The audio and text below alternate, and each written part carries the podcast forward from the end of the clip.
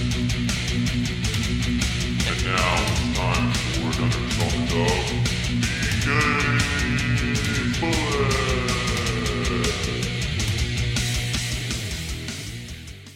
Hey everybody, and welcome back to BK's Bullets Video Game Edition. It's been a year, I think. we are back with my lovely video game co-host Jim Ifantis. This is the video game podcast on a comic timing podcast network Yes. that has the same name as a video game as a comic book YouTube channel because Brent is too lazy to think about a new Your name. Your branding is only second to my own. My branding fucking sucks. Also, of note, my voice is like- halfway gone, so you sound okay. if I sound different, that's why. You should just let me talk. I had yes. Well, I want to tell the listeners why I had the pneumonia and the flu and bronchitis at the be- beginning of December. You did? which is why I was radio silent for a long time. yes. And then I got to Christmas, my voice came back, and I was happy about that. And And, then I went back to work, and it went away again, and I have no idea why. And I feel like Dick, I'm coughing also. I feel- so. Please excuse me if I cough. I feel like Dick Grayson taking the mantle of your channel because it's only me now. Yes. and Two videos have done just as poorly as my I videos. I was gonna do a video on uh, Reign of Superman, but I don't know. I don't want to step on you know what? We could also we could also do a comic timing podcast. whatever you a want. real one. We, could whatever you want. We should probably do that as well, since we have the real. You're here. Recording You're here. I'm here. We're here. So Bing Bang Boom, we are talking video games in 2018. It is now 2019. We are recording this on the 15th. So we're halfway through the month. So Jim has had two and a half months almost Of waiting to think about his games of the year for Of 2018. Because pretty much beginning like this November 3rd, you proclaimed to me that you knew what your game of the year was Yes. already. I proclaim, and you know the thing is, so many people. I don't have. A, I have thirteen hundred seventy subscribers, almost fourteen hundred. I will say that not a lot of my videos get views, but there's a loyal. I'll say forty or fifty that always comment on every video I do. If you go back and look, if you just look at the person commenting, it's the same. You got to give them a while because sometimes they don't. It's not like I'll upload a video and like a month later, it'll be the same forty or fifty people and they all have been asking me what is your game of the year and i keep saying you have to wait you have to wait you have to wait i'm not i'm i want to save this moment for brent So you're gonna have to. You're, they're gonna have to track So, this podcast down. i will tell them a video just to watch i'll do like a 30 second video once you upload this in like another month to uh, that i will like this is where to find the definitive This is the game of the year discussion. Well, welcome any Viper Magic YouTube channel viewers to the Comic Timing podcast. Uh, what we're about basically is we talk about comic books, comic book related movies and TV shows, and event occasionally Jim and I will do a video game podcast on here. And uh, that I this point. believe is what led him to start writing for video game stuff on various blogs he Yes. started and stopped over the years and now has grown into a full-fledged YouTube channel that can make money off advertisements. about two dollars a day Congratulations, sir. That's $60 a month. yes That's almost a cable bill. almost You could almost afford cable. I can almost afford the five thousand dollar computer in which I do the videos on. um, yes, so it's good. Yes, so I could. Yes, I would say my origins trace back to you. So, 2018, What a good year. a great year for games. 2018, the year Brent Casina joined the Sony Ponies, the Uh, PlayStation Nation. Yeah, you. Yes, you became a Sony pony. You joined the PlayStation Nation. I'm very proud of you. I I asked purchased. you. It was the worst like unboxing video I've ever seen. I wanted to be there when you got it, and I said, "Please record it for me." I was going on travel. and you were like, "Hey, I'm opening this because Jim wants me to open it." It was like a minute and a half. It was the most boring fanfare. It was it was a, a PlayStation Pro, Boring. and you can find this on my regular YouTube channel. Don't Brent- even just bother. search Brent Casino Don't PlayStation. Four. It, I'll, I'll give you. It's the most. Bo- It's three minutes long. It's me literally taking shit out of the box and going, Yep. "Here's the power adapter. Here's the controller. It was so Here's bad. the fucking giant you weren't PS4 excited. Pro." You weren't like. You didn't pick up the controller and press the buttons like, oh, they feel good, or like, oh, look at the smooth console. Oh, I love there's the n- contour. You were there's- just like, it's a box. I don't care. It's been out for two years. There's nothing to comment but it was on. new to you. Whatever. Listen, I was more excited about the games I was had going I to get to been play there, on it. had I been there, I could have been your hype man, and we could have made you some that sweet YouTube money. Yeah, no thanks. yeah, but no. So you did join these the the uh, Sony world, and I'm, I'm glad you're here. Although I think since Spider Man, that thing hasn't been touched. Is that a fair assessment? That's a fair assessment. I did play the first two DLCs for Spider-Man. yes. Uh, and I was gonna play. I the third was downloaded, and then Christmas happened, and I haven't turned it on since. Okay, I played the first one and I really liked it, and then I figured I'd wait and do the other two one shot. Yeah. And I know they're all out, and I haven't gotten around to it. So there you have it. But I will say, trying to navigate the PlayStation Cross anything bar. is very difficult. I don't know. Not being familiar with it at all and not knowing where anything is, I think being new to it Gotcha. hurts also. But also, um, just the way Xbox has like evolved their, you know, I give them shit a lot for changing entirely changing their OS every year. And all the wasted screen space. Yeah. Right, but you know what? I don't mind the way. See, I think, like you, we were just upstairs in your man cave, and you didn't have a background on your Xbox. Yeah, I don't So what are you complaining about wasted screen space on your Xbox homepage for? You scroll would over have to a the background. store. I would have a background, but there's there's no point. Well, each achievement you earn on Xbox, if it's a good game like Star Wars Battlefront, the first one, it has a bunch of different screens on it. It's a shitty game like Bungie, Destiny. It's just some stupid emblem. Some of them are good, some of them are cool. But you can assign those achievement screens as a backdrop. I've had the same backdrop since the demo of Battlefront 1. That, I see how you're into it. I'm Um, so into it. But Yes. I think that's cool. I do think the PlayStation 4 themes are cool. I did download a few yes. but they're so focused on showing you the background art on the theme that I think it sacrifices the utility of the screen space I gotcha. and everything else for that. And then when you bring up a menu, it's it's totally gone. You know, so I agree. It's very it's I can navigate on an Xbox significantly faster because I can hit the Xbox button, hit down once, hit A, and I'm already in my library. As we're on PlayStation, you're you have to scroll over to where it says library, and then that opens it up. But depending on how many things you open, it starts sliding to the right. Well, even then, like um, you know, you have like I have Spider Man downloaded on my PS4. I didn't buy a disc copy. Gotcha. But you load that, and then like the space below it loads for all your trophies and DLC, and you can go and peruse that. But that, I think that significantly slows operating that that thing, I agree. and then just having the icons instead of the words, I think hinders it as well. Because then like, wait, what is this? Oh, is that settings? Oh, I can't tell.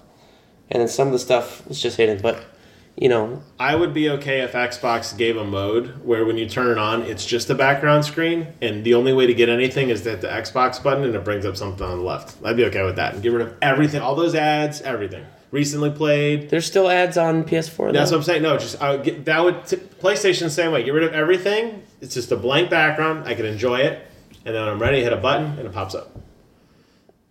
That'd be know. cool. I don't know.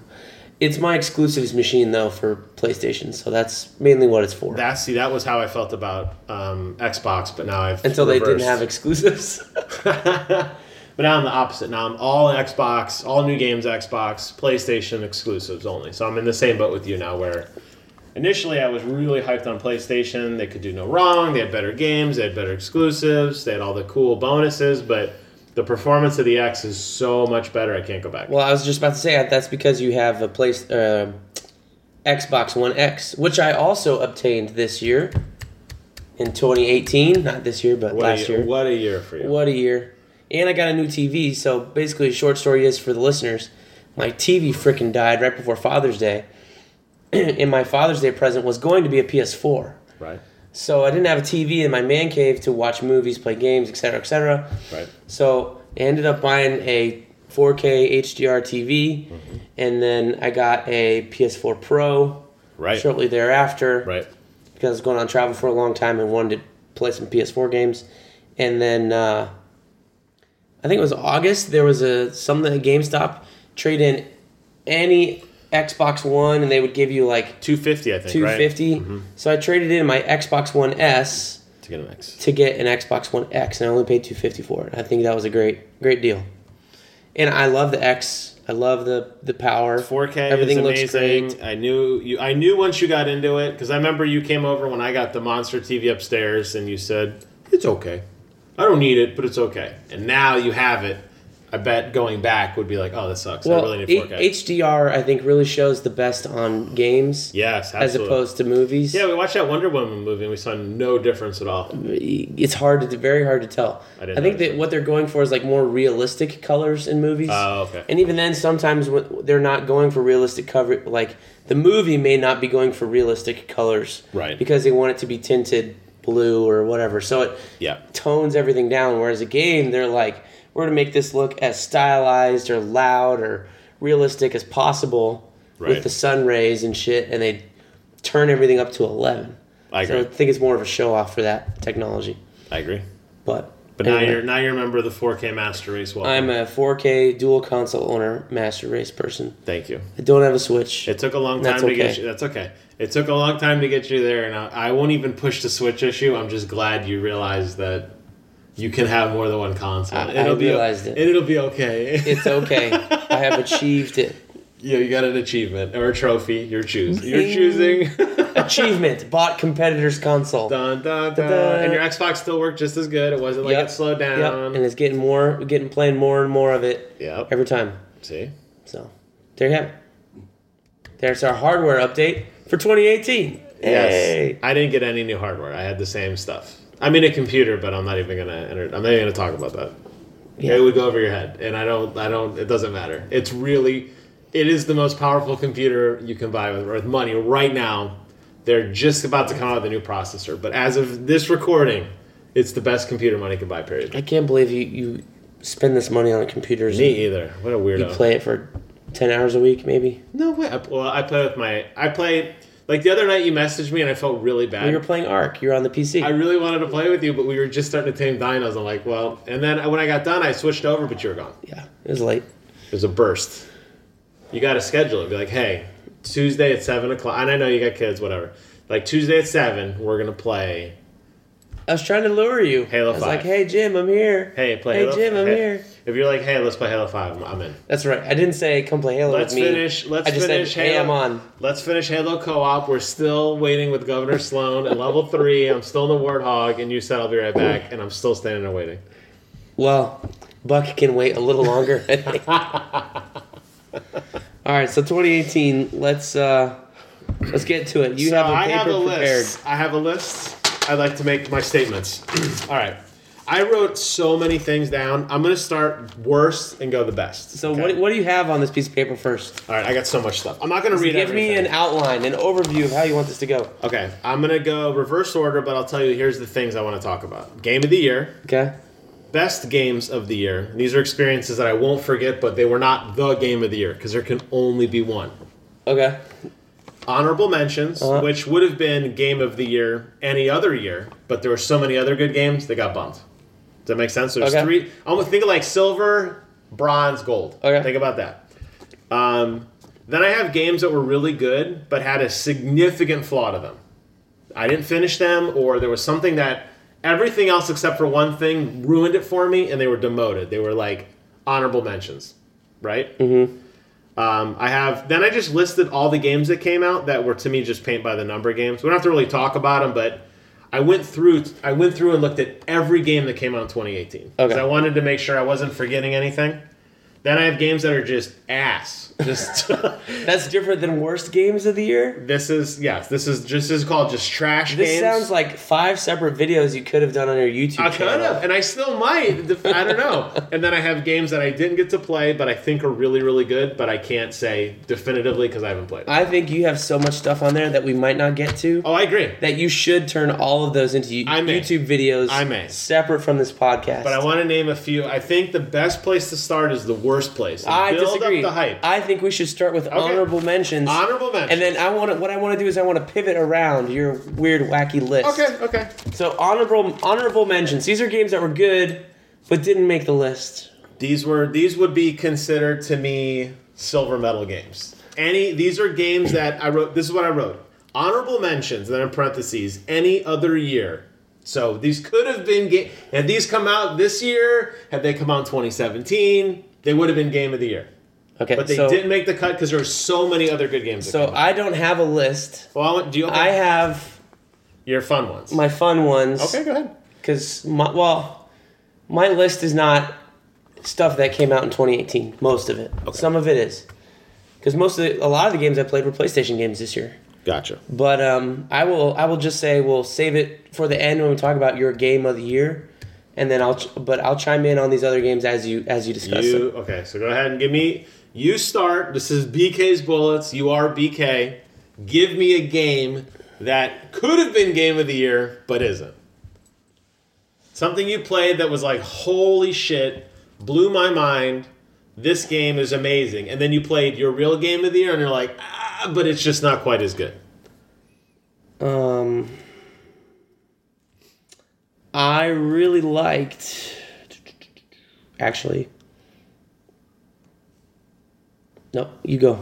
Okay, you, you're deferring. There, there aren't any um any ones here on the Xbox list that I'm like, oh man, these are awesome, this is but okay. they're just missed the mark. Um, I'll give you my first one. because I have I have ones that are high up, Right. and then I have the other games I played that are we're okay. You didn't have you didn't have sub lists of sub lists. No, of- no, I don't. to me, a game of that could have been a game of the year any other year. Spider Man Oh, what? could it's not game of the year.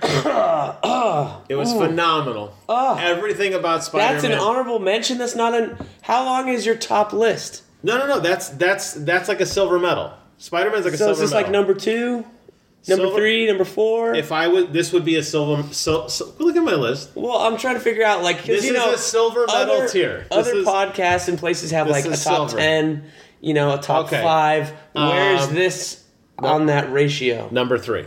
Number three. Yes, out of my top ten, this is my number three. Okay, game. all right. Is that fair? That is fair. That I would sense? I would put Spider-Man in my top three this year. Numbers. is for sure. I'm gonna put numbers next to my. I have. If, if we're going by that, I'll give you my, my top seven. But this is what I call silver tier. This is a game. This is an experience I won't forget, but not game of the year. Okay, Spider-Man. okay. Number three overall. It was really good. I love the white suit. Ugh, I love. Miles Morales. As soon as I got out, of, as soon as I got a new suit, as soon as I got the Ben Riley Scarlet Spider suit, I was out of that white suit. Fuck that noise. Phenomenal. Yeah. Everything about that game was good. The pacing of it, the way they did the side quests that actually mattered, that actually were supplemental to the story. The blue side quests, Any of them. not the challenge. You you liked all the different challenge Oh, tokens. the ones and where you went around and beat up like 20 guys without getting hit? No. I'm talking about like um, when you had to go around all the weather stations because Oh, uh, so the Harry different- Osborn the different was, collectibles, the check off the box. Stuff. Yeah, like it, when it started, he goes, "Hey, this looks like it's going to be a little, you know, my adventure is going to take me in crazy places." I remember my old high school backpacks, and that was just kind of ancillary stuff, and then slowly that evolved into bigger and better things because it was like he was kind of starting off. Similarly, the side quests where you had to go do all the weather stations with uh, Osborn, Harry Osborn, the kid to help him out because they didn't want the funding to be cut. And like it made sense. It's like, oh, I get why I'm doing this. And each of those things had a logical reason why it was being done. It impacted the world, you got experience, blah blah blah. I thought they did a really good job. Instead of Assassin's Creed or something where they say, "Here's the entire world, go forth," they gave it to you in a logical manner, and it really kept me Well, like motivated What I what I really liked about Spider-Man is that all those completion things, the things to do, other than the main story mission, is that they like threw a couple at you. yes. At the beginning, it was here's some landmarks, here's some backpacks. Yep. And I went out and cleared all the backpacks and all the landmarks right away Same. before I went to like the third mission. And then it was like, oh, now you got a camera. Now go do selfies. right now, go do selfies. Now go do um, Yes. you know the Osborn stations. Then there was the Taskmaster stuff. Taskmaster stuff. Which was awesome. the bases, all that stuff, the way it rolled out, Right. and the different crimes that were in the city. You know, like three different crimes in each zone. I thought that was really really cool. I agree. It would have been overwhelming with all that was unlocked at once, but I like the way that they rolled it out. I thought that was really good. I think any other year that game would have been really game of the year. But it was I wouldn't say I mean, the story I wouldn't say was the best story ever, but the way it ends when you're fighting on the side of the building was just insane. The HUD went away, your costume's all ripped, and you're fighting, and it's just like that was an intense moment. It was really well done. I If you go back and look at the way that scene was framed, just it was so good. It was really good. Really Um, good. It was like I was standing up playing it, like this is freaking awesome. I am Spider Man. I think the only downside to me, I, I like the twists and turns they had in the story. Yeah. The way they, they changed stuff, the way that they brought Miles in, yeah. and you got to play as Miles and MJ, which weren't that annoying when you played as them. No, they worked out well. They're yeah. perfectly serviceable little missions and stuff. Yeah, broke it up. But to me, a longtime comic book fan, it was just a, an okay Spider Man story. Gotcha. There wasn't anything fantastical about it or mind blowing or genre bending. Like, remember when you played Batman, the Telltale game? Did you play the whole thing? No, but I know you. I know So, you liked it, and you said there was some major change. That one, they there were swerves on it. they blew you away. made Br- um, Thomas Wayne, Bruce's dad, like totally evil in that game. Gotcha. They made the Joker one of your best friends. Um, a lot of weird stuff in that game. They didn't do anything too wild in this game to throw me off to make me Gotcha. really think it's a cool story, cool hook. Where it was a perfectly fine, like alternate Spider-Man universe where everything's pretty much the same. So Unlike the Into the Spider Verse movie, which I thought that story there was way better than the video game one. gotcha. It, but I mean, we're talking two hours versus fifteen hour story. I think when you look at, I, I would agree that the story wasn't the best story ever, but I think when you look at the gameplay, you look at the graphics, you look at just the feel of it. It was one of those games, and I know you're in the same boat as me. It was one of those games that when you weren't playing, you were thinking about playing it. What I did like It kept, too, it keeps bringing you back to it. the web swinging was fun, doing tricks in the air. That was awesome. What I did like also was that anytime you changed your costume, was also changed in the cutscenes. Everything was rendered. Every yes. cutscene. and the costumes were so distinct. everything was distinct, and they updated the designs too. Like it was like the the Ben Riley Scarlet Spider costume, which is all red jumpsuit and a blue hoodie with a black spider on it. It's like one of the first ones you could have unlocked. It's Okay. on that top row. Great costume, very simple, big wide eyes. Um, it could have just been a red spandex suit, right? Right. It looked very similar to the classic costume you start out with, right in the game before you get the white one with all the ribbing and stuff. But any comic bas- based costume they put in this game, they updated. Like this looks like the Tony Stark homecoming suit. It's got ribbing on it. If you zoom in on the arms, it's got a texture to the jumpsuit. It's got a material. They really thought out these alternate costumes to make it fit within that world and not just a slap on Spider Man skin. By the way, there's an animated costume, the manga Spider Man, where he looks totally animated Yeah, in one of the like- DLCs. That was awesome. and I, I put that on for a split second. It looks incredible. There's the, The comic. one where he looks like inverse, like Mr. Negative looking skin. That that one's okay. There's a thought that was cool too. another comic one late in the game in the main game where you and it's like uh, cell shaded Spider Man. Yes, that was awesome. That's really too. cool, and he stands out from everything. Yeah, it looks like it doesn't, it doesn't look like he belongs. Um, but what I really like too is they have the Iron Spider from uh, Infinity Wars. I'm not a fan of the suit. I did wear it, but they did throw in the legs from that movie as a power. Then when the DLC came out and they threw in the real Iron Spider suit, the Tony Stark red and gold baby from Civil War. My comic fans know what I'm talking about. Mm mm mm mm mm. I'm gonna wear that the entire time I play DLC three. What's great about Insomniac? So the Civil War, the not the Civil War, the the arms. Okay, when you use that power anytime during the main game, they look just like they do from the movie. They're red and gold or black and gold almost. There's a lot of technology to them, all this stuff.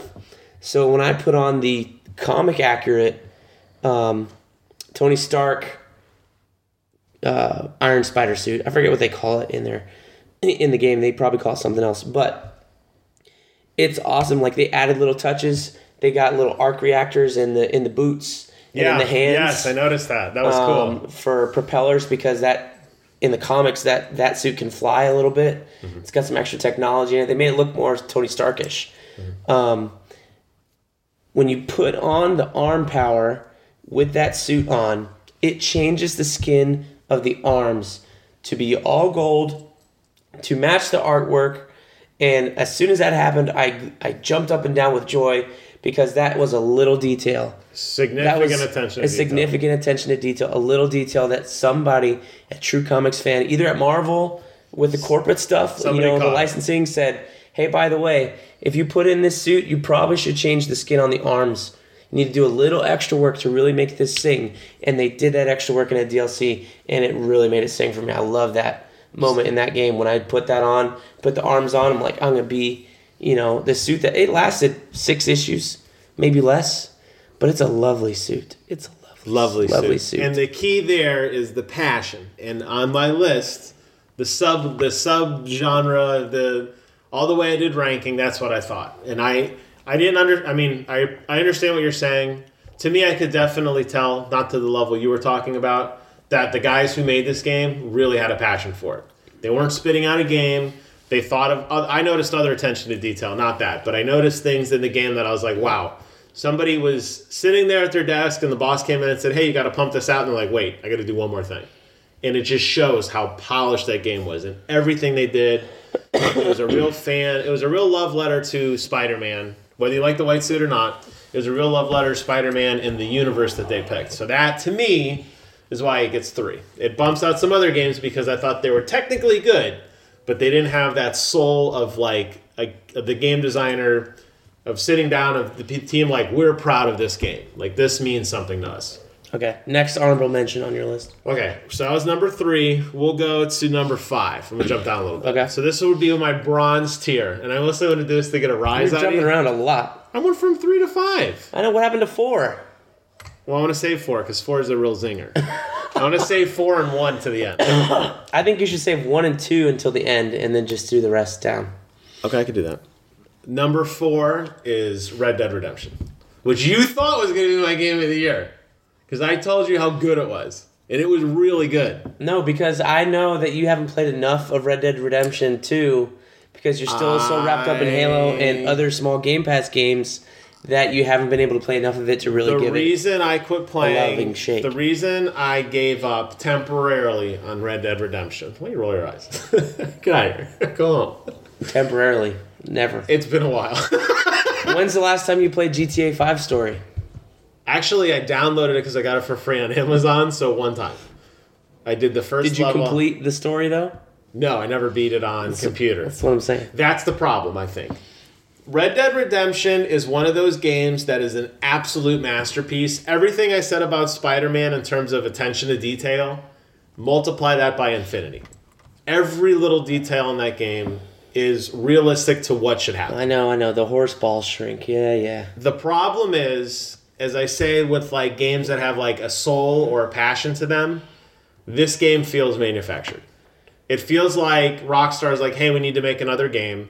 Let's go all in on the technical aspect. Let's get an over the top graphics and design level design, and then we're gonna give you. I don't want to say a ho hum story because that's not true, but it lacks those big moments. Like how I said, I stood up. Um, I stood up when I was doing the final boss in Spider Man. Never in Red Dead did I like get amped up and like, whoa, that blew me away. I never felt that. And in Red Dead, I definitely not feeling that. That's why to me, I was like, what's a better game, Spider Man or Red Dead? I'm like, it has to be. So it's a masterpiece in everything in terms except for pacing and storytelling. This and the storytelling is good. I mean, you're you're definitely seeing a progression of Arthur Morgan. He's definitely a good hero. The problem is you do a lot of filler quests that I think Spider-Man nailed. I never felt in Spider-Man like I was doing something because I wanted to get more experience, or I never felt something in Spider-Man because I felt like it was a chore. In Red Dead, there are missions that I'm like, something really cool happened, and I'm taking your kid fishing. I don't care about your kid. I want to get back to being a cowboy. But I had to clear the map to progress. And I feel like with Spider Man, everything I did felt like at that time it made sense to do. And they even prompted you in Spider Man, like, hey, I better take some time off to go do something in the city. And then these cool things happen. So Red Dead, I was really, I, I for a long time in my head, Red Dead was game of the year. It really was. I was like, this is perfect. To, to not say this is the best game is a, is a travesty. But the more I played it, the worse it got. Is Shadow of the Colossus remake your game of the year? No. Thank, thank God. Not even on the list. For the longest time, Jim's been going like, Not even on You're not going to guess my game of the year. Not You're even not going to guess my list. game of the year. Not even on the list. And then uh, it was ending, and I was the year was ending. I was listening to one of these other gaming podcasts. Not even And the they list. talked about the Shadow of the Colossus remake. And I know that that's Jim's favorite game of all time. It and is. blah blah blah. I'm like, oh, here we go. Here we go. The uh, game of the year for a remake. the problem is, is great as Shadow of the Colossus looks, in my head, it looks better. And as good as it sounds, in my head, it sounds better. There's this, you know, nostalgia, rose-colored glasses, all that crap. All right. So those are what I'd call. That's the cutoff. I'm going to skip two and one, like you said. We're going to go down. We'll go down to seven, and then we'll go back up. Is that fair? These are other games that I think are important. That I, I need to tell you why they're good games. no, no, no. Go, go. How uh, how big is your silver tier? So that was it. That Three was- and four? That was it. I had two, three, and four. I skipped. So far, I've told you three and four. That's Okay. it. You tell me which one I'm going to do. Um, let's jump over. Uh, let's give a, give me your worst games of the year. Trash. I'm going to go really quick through these. Yeah. If you heard of them, I'll talk about them. If not, we'll move on. Okay. Fallout 76, number one shit game of the year. Wait, I've never heard about this game. Tell me more about it. Okay, Rachel and I tried to play it last night. It's been out now for two and a half months. We loaded up the game. Her computer crashed. My computer loaded.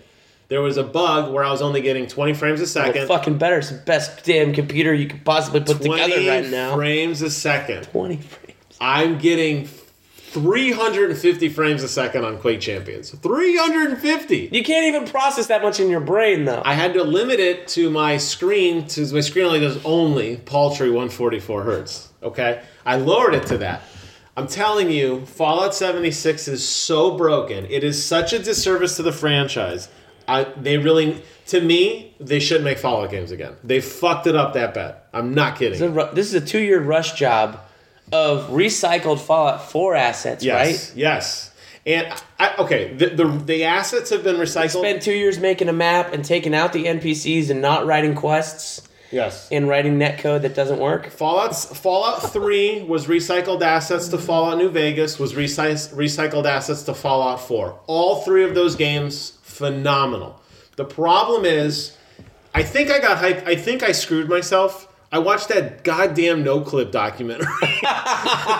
and and uh, Danny O'Dwyer hypes up the guys talking about all the love and effort they're putting into 76 and they they hired this team to redesign the world blah blah blah and I got thinking how fun would it be to go off and scavenge the world with Rachel with my friends and play and I can tell you that after about 20 hours of playing it it's a broken hot mess and I can't scavenge the world and I still can't play. It's broken. It breaks, it crashes. The NPCs are non-existent, which I don't mind. But what I don't like is that the animations are broken, the sound effects are broken, weapon the, the, the rules of the game do not work. Sometimes things sometimes enemies will see you from far away, sometimes they won't. Sometimes enemies will engage you, sometimes they won't. Sometimes you'll shoot an enemy in the head and their head will explode and it looks exactly like you think it should, and sometimes the bullet's lost in thin air. And it's extremely frustrating.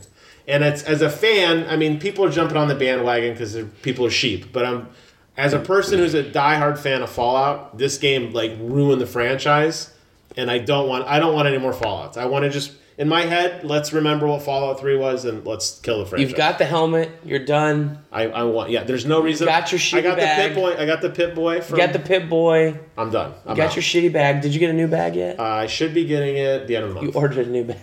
no, it came. I mean, it wasn't. You know, you put it in your info. What was the other thing that they were complaining about in that collector's edition? It was the canvas bag was the number one thing. What was there? I thought there was a second thing they were harping on. Um, nothing comes to mind.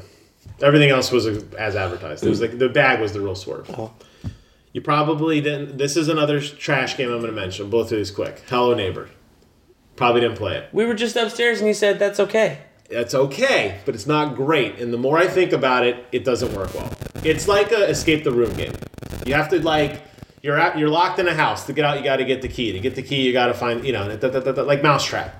The problem is the mechanics don't work all the time, and you know what you're supposed to do because you look on YouTube after two hours of not Ah. figuring out how to do it, and the mechanics don't work, and it's frustrating. And the reason it goes in the trash category is because it had such promise. Okay. The next game. You probably didn't hear this one. Final Fantasy Dissidia NT. This was an add-on to the online game that you This guys ordered for a collector's edition, right? No, this was a take all the characters of Final Fantasy and put them in Dynasty Warriors. So Okay. Cecil from Final Fantasy II fights against Sephiroth from Final Fantasy VII. That kind of stuff. Okay. Um, really bad fanfare. I knew it was bad. I played the beta. It, it. I'm not kidding you. The next one down, Metal Gear Survive. The reason I'm bundling these together, they dropped price by eighty percent within the month. You played Metal Gear Survive at all? Yeah, I did. You were you're a glutton for punishment and just spending money on games. I want to believe. You know, instead of I have a resolution for your 2019. Instead of playing these games, which you know are crap, I didn't like know. Metal Gear Survive, I didn't know.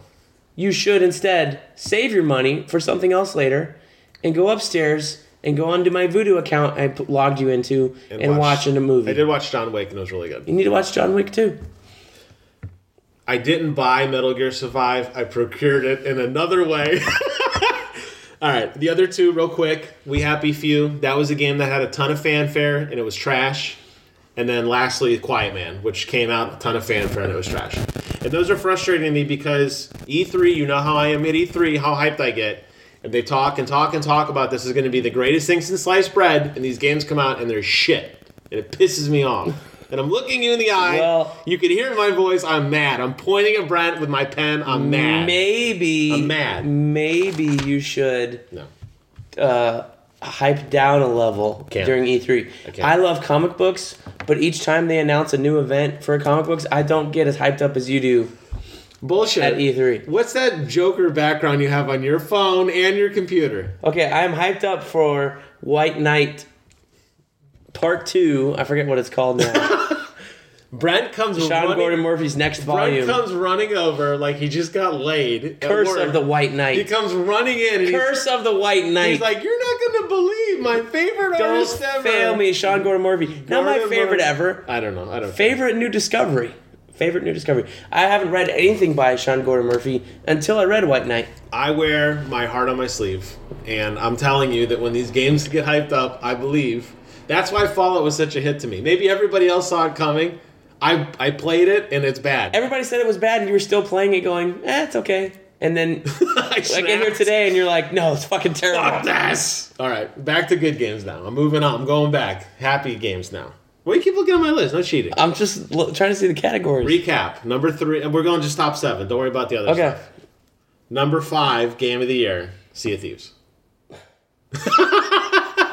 now I'm going to tell you why. You might say, well, j- A fucking empty ass game when no. it came out. They added so much content to that game. so much content, but Quest. what are you doing?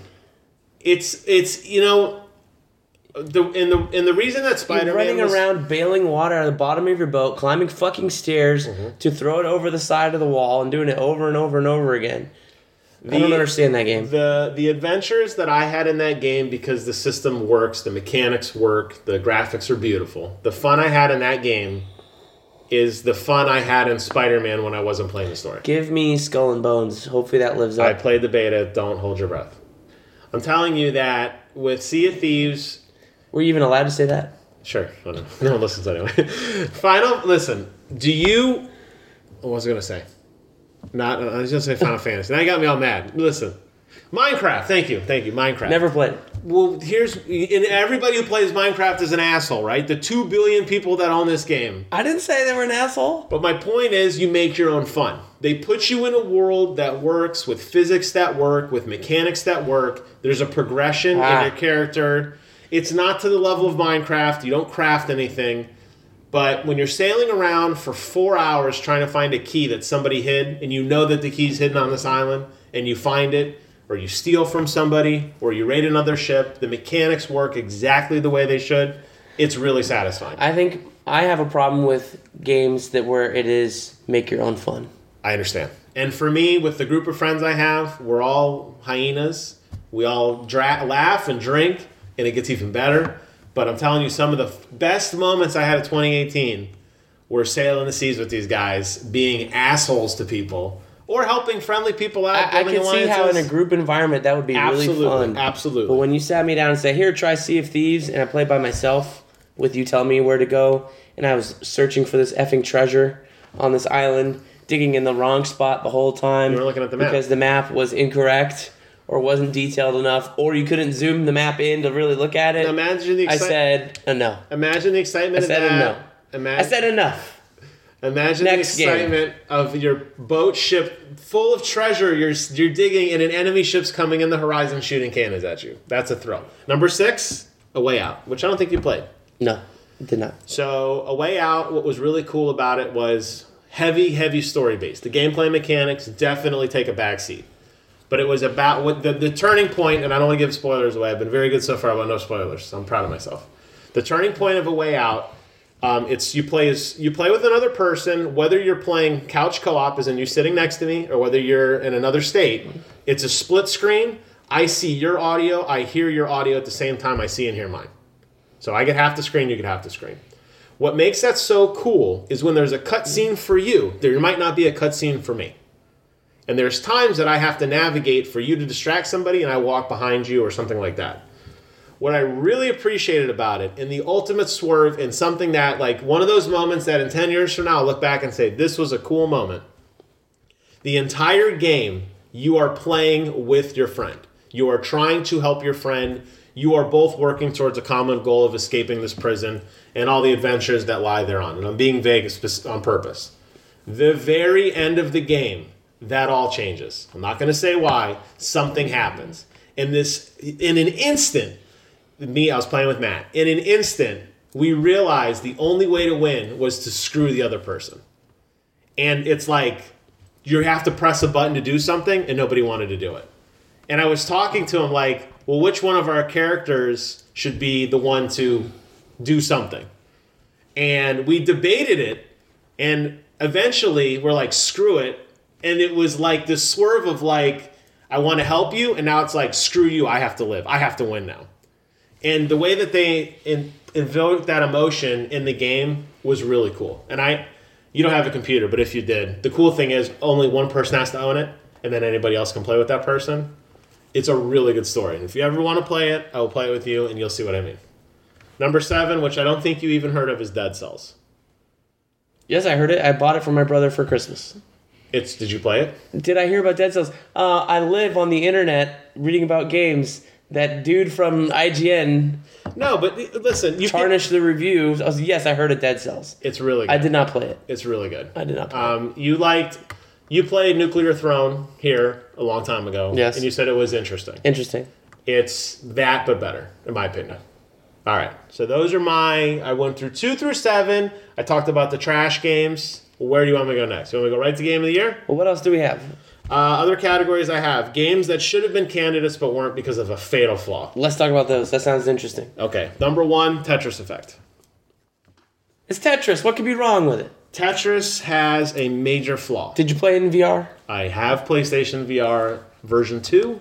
I bought it the day it came out. You bought the version two. Yep, the newest, latest, greatest Did one. you have version one? No, I waited. Okay. Um, version 2 adds a lot of changes to the actual hardware. Um, the head port jack is different, the brain box is different. Works great with PlayStation Pro. The problem is Tetris Effect, you saw the commercials, they play this catchy music. It's supposed to immerse you. You're supposed to feel like you are in the world. And every world is a different theme. So the opening theme, which you didn't play, um, we'll play later some other time. You're supposed to feel like you're in that world, and you do. The water, like when you're underwater, it's pitch black. As you start rotating the pieces, you hear bubbles floating. And then as you slowly start to build up your puzzle and trying to get Tetrises and all that kind of stuff, the world starts to come to life and you see fish swimming by, blocking your field of view, and bubbles start to, you know, it really starts to feel like you're underwater. And like there's levels where you're flying over skyscrapers, there's levels where you're in a Mayan temple. You really feel like you're there. Really you, you want to look around and enjoy it.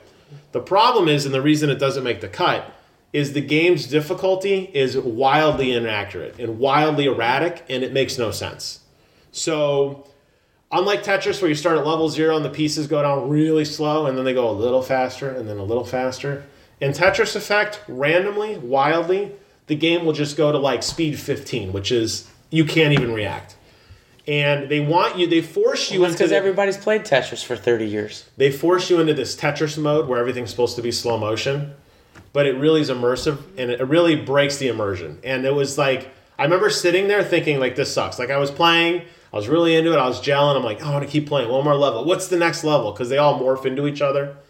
And it's like the music's getting really intense, and like I'm tapping my foot and I'm smiling and I'm really enjoying it. And then suddenly you hit this difficulty spike, and it takes you two or three turns or two or three hours to just basically limp through it. And it's like, oh, like this, you didn't have to do that. You could have made this just a chill game, and it would have been much higher praise than that. And Okay. that's frustrating. Next game.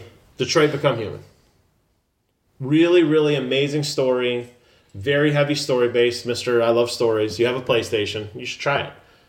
Everything's phenomenal. The first scene, which has been played to death, but it's one that really needs to be talked about.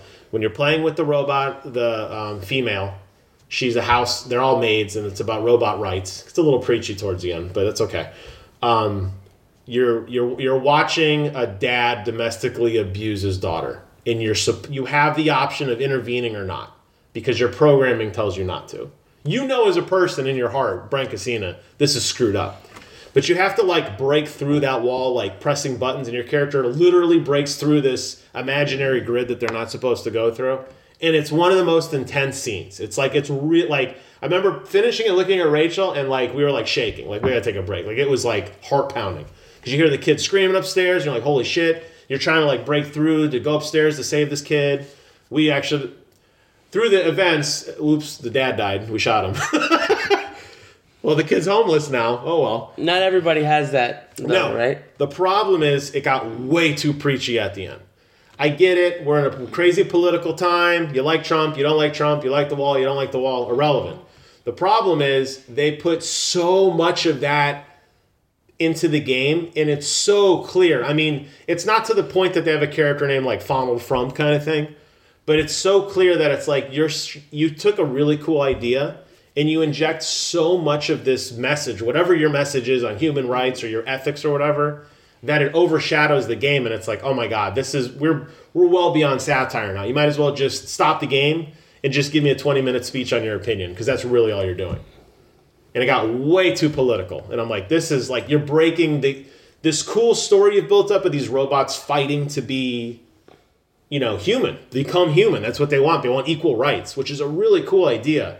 You start interjecting so many things in there, and I'm like, okay, here's the here's the part where we have the huge race issue, and here's the part where we get political, and here's where the country divides. Wait, are robots racist? you got to find out.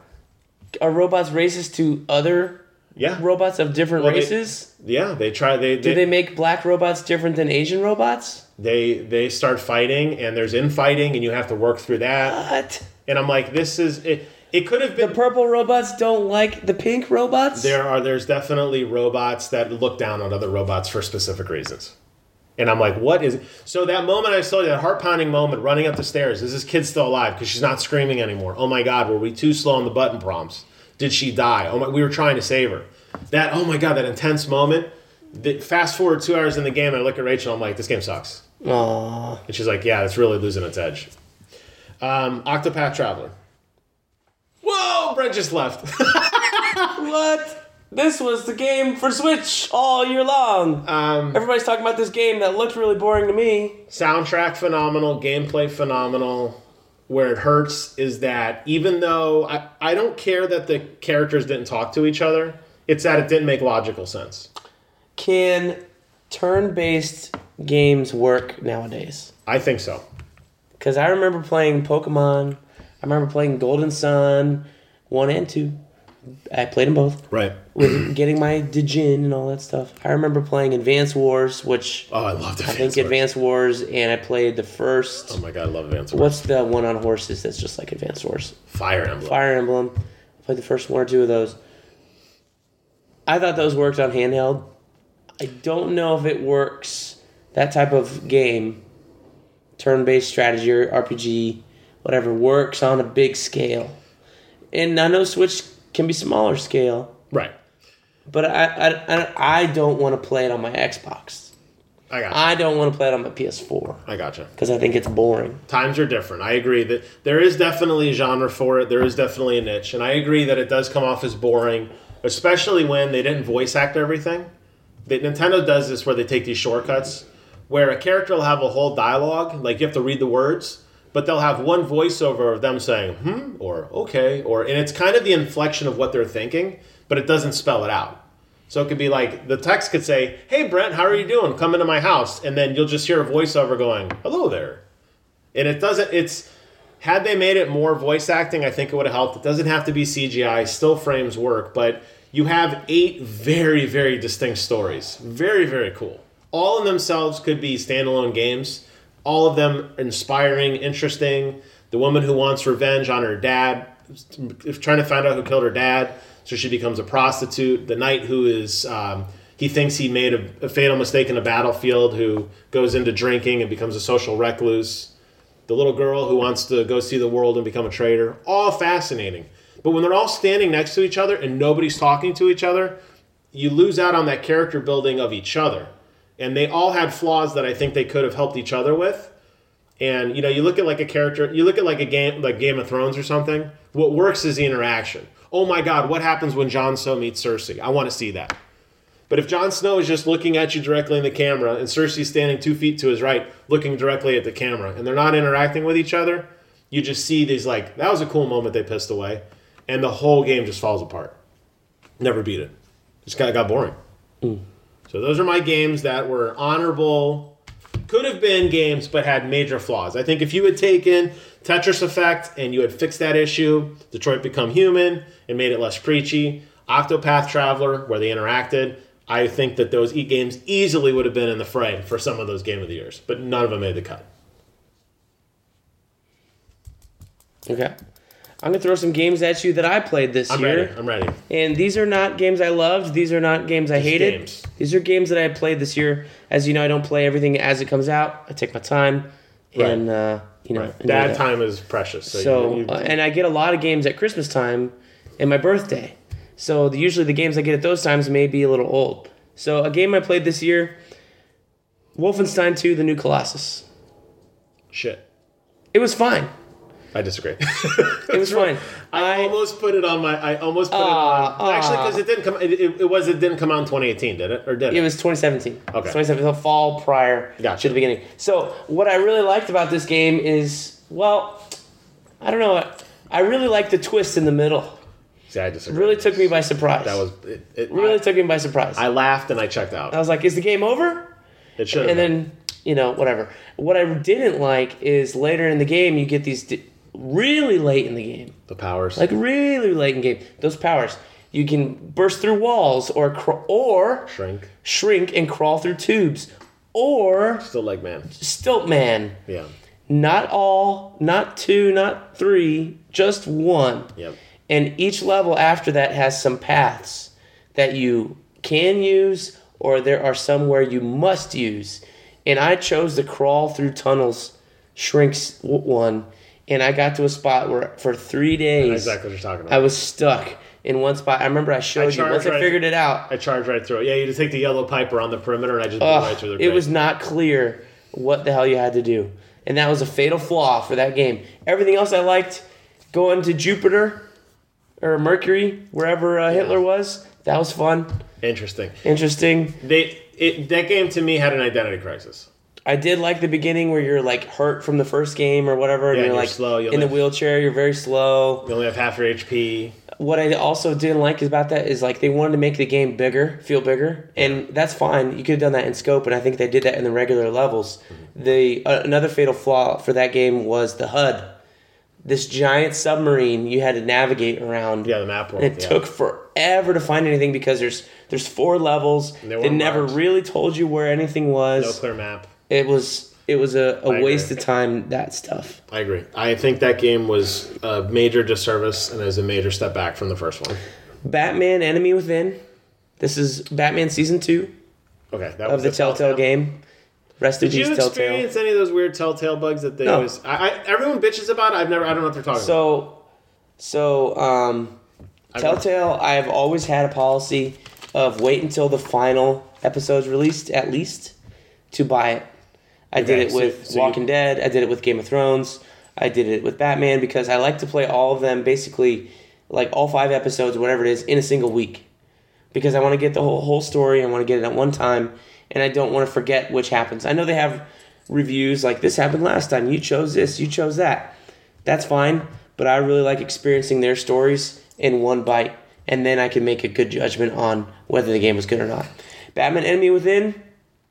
You liked it? Okay, I Are liked they- it. Was there room to make a third Batman, or is it pretty clear? Oh yes, oh yes. So Batman Enemy Within basically is uh so at the end of the first season one of Batman, definitely worth playing. My game of the year for what whatever that was. Yes, I 2015, remember. 2016. I remember you told me that. Um you find who the Joker ends up like his the prequel to the Joker. Okay. A guy with a white face, John Doe. He's not the Joker yet. He's not a psychopath. So in this game is basically um, there's other stuff going on, but the basic gist of it is you're you're sending the Joker on a path. You're sending John Doe on a path that's going to make him become the Joker. Gotcha. You can either send him on a path where he's totally bad by what you say. You can send him on a path where he wants to be good, but then ends up getting all that mixed around because he's a little messed up and becomes a Joker, which is ultimately what my story So really place. phenomenal writing that really you really felt invested in. Really f- invested writing, but it Okay. didn't have the huge, oh my gosh moments that twisted the lore that the first one did. I think because it was a sequel. Gotcha. right? So when they made uh, Thomas Wayne this master of Arkham Asylum and injecting patients with weird chemicals in a monster that was married to the mob, basically in season one, Right. that was a huge like, oh, what the fuck is going on moment in Gotcha. Batman's life. But there were some choices in season two. Uh, there's a choice with Alfred that was very momentous. You had to choose whether or not you wanted Alfred to stay with you or leave. Very contentious decisions in that game. So I did like that. Dishonored 2, I got bored with.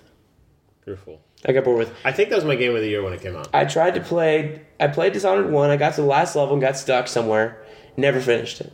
I tried to play Dishonored two, and I got really bored with it. I don't know why. It didn't speak Just to didn't me. sing. Just wasn't singing. I play. I didn't play as the girl. I played as the guy because I wanted to play something similar to the last game. Yeah. And there was something with the powers. I think the slow rollout of the powers, or just the. I felt like maybe the AI was turned up a little too high on the normal difficulty. Um, I didn't want to turn it down, but there is there were places where I got into something and I was trying to be stealthy, trying to use my powers, and it got turned, you know, the little wah turned on, and it just turned into a big mess all the time. I agree.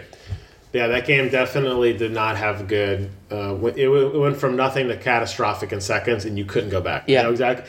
And the enemies spawn infinitely. I don't know if you ever noticed that. If you're like you fight into a corner of a room and you're like, I'll just fight these guys and walk Right. out. They just spawn behind you, around you. It's Yeah, it felt cheap. So, I agree. I agree. Um, I think I got four levels in and then gave up. I'm not going to go back to it. And I don't think they're going to make any more, which is no, it's sad. unfortunate. Bethesda's in hurt right now. Um, Trials Fusion I discovered this year. A fun game. A fun game. A fun game. Did you play the one with? uh I don't remember what it was like. 80s. I didn't play the 80s one yet because I haven't beat Trials Fusion. the eight. Does They're all the same, but does Trials Fusion? Do you ever get any weapons? no. Okay, so in the 80s game, about halfway through, you get a machine gun. Interesting. And you have to shoot targets before you ride your motorcycle through them. Uh, that sounds complicated. It was, and the problem I felt, I'm curious if you thought this way too. I would do the exact same thing, and I mean the exact same thing because the game would just drop me from a skylight, and I'd have to. And every time the physics, it was not consistent. Like I dropped. It from- is. It is consistent, but it's super precise. You know how I'm complaining about rally racing games? How I can't drive these fucking cars Okay. because it's super precise, and you're like, well, if you get a wheel, this right. might be better. The analog sticks on that thing are super precise. Where your guy is when you're using like the the right analog stick, Yes. is super precise of on his weight distribution. I'm- they calculate. I'm sure they calculate the CG on that bike to like the third decimal point, Oh, I see. and that affects your physics. I'm talking about the level starts. You put the controller on the floor, and three three times three different landings. No, it should be the same. It should be the same. Well, wait till you play the '80s one and then get back to me.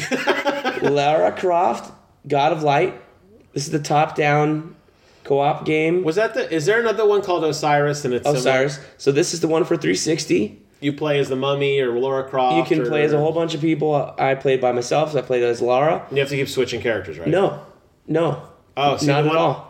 The one I had, there was puzzles, and it's like, oh, you got to be Mummy Man, but you just press a button, and now you're the Mummy Man. Okay. Mummy Man can shoot a rope. This I guy think, can shoot a. I think I started the second one. I didn't get very far in it, but I really enjoyed Goddess, God of Light or Goddess of Light. The first one, it's a 360 game. Gotcha. I played it. Gotcha. I had a lot of fun. Enjoyed it.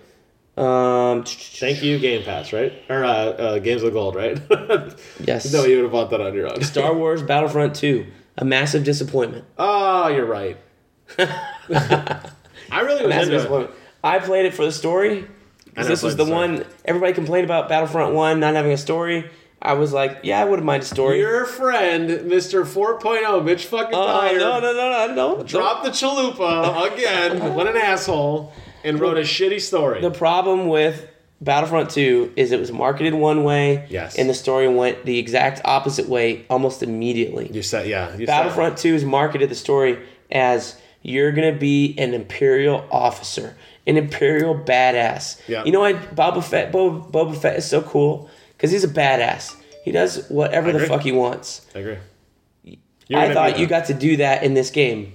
You did for two missions. And then she has a conscience. And then she has a fucking conscience and turns tail and goes and joins the rebels. And then you're playing basically every other Star Wars game that's come since. I played Rebel Assault. I played Jedi Knight. Played Jedi Knight Two. I played Jedi Knight or Jedi Outcast Two. Jedi Academy. I played uh, the the best one with the Force Unleashed games where Oh, uh, in the second one he develops a conscience. Starkiller. You know, Starkiller. the guy. I don't so remember the I'm name. tired. If you're gonna take an approach Yes. keep stick with it. It's the exact thing that Halo Five had with story wise. Oh, wait. Whoa, Marketed- whoa, whoa. marketed as Yeah.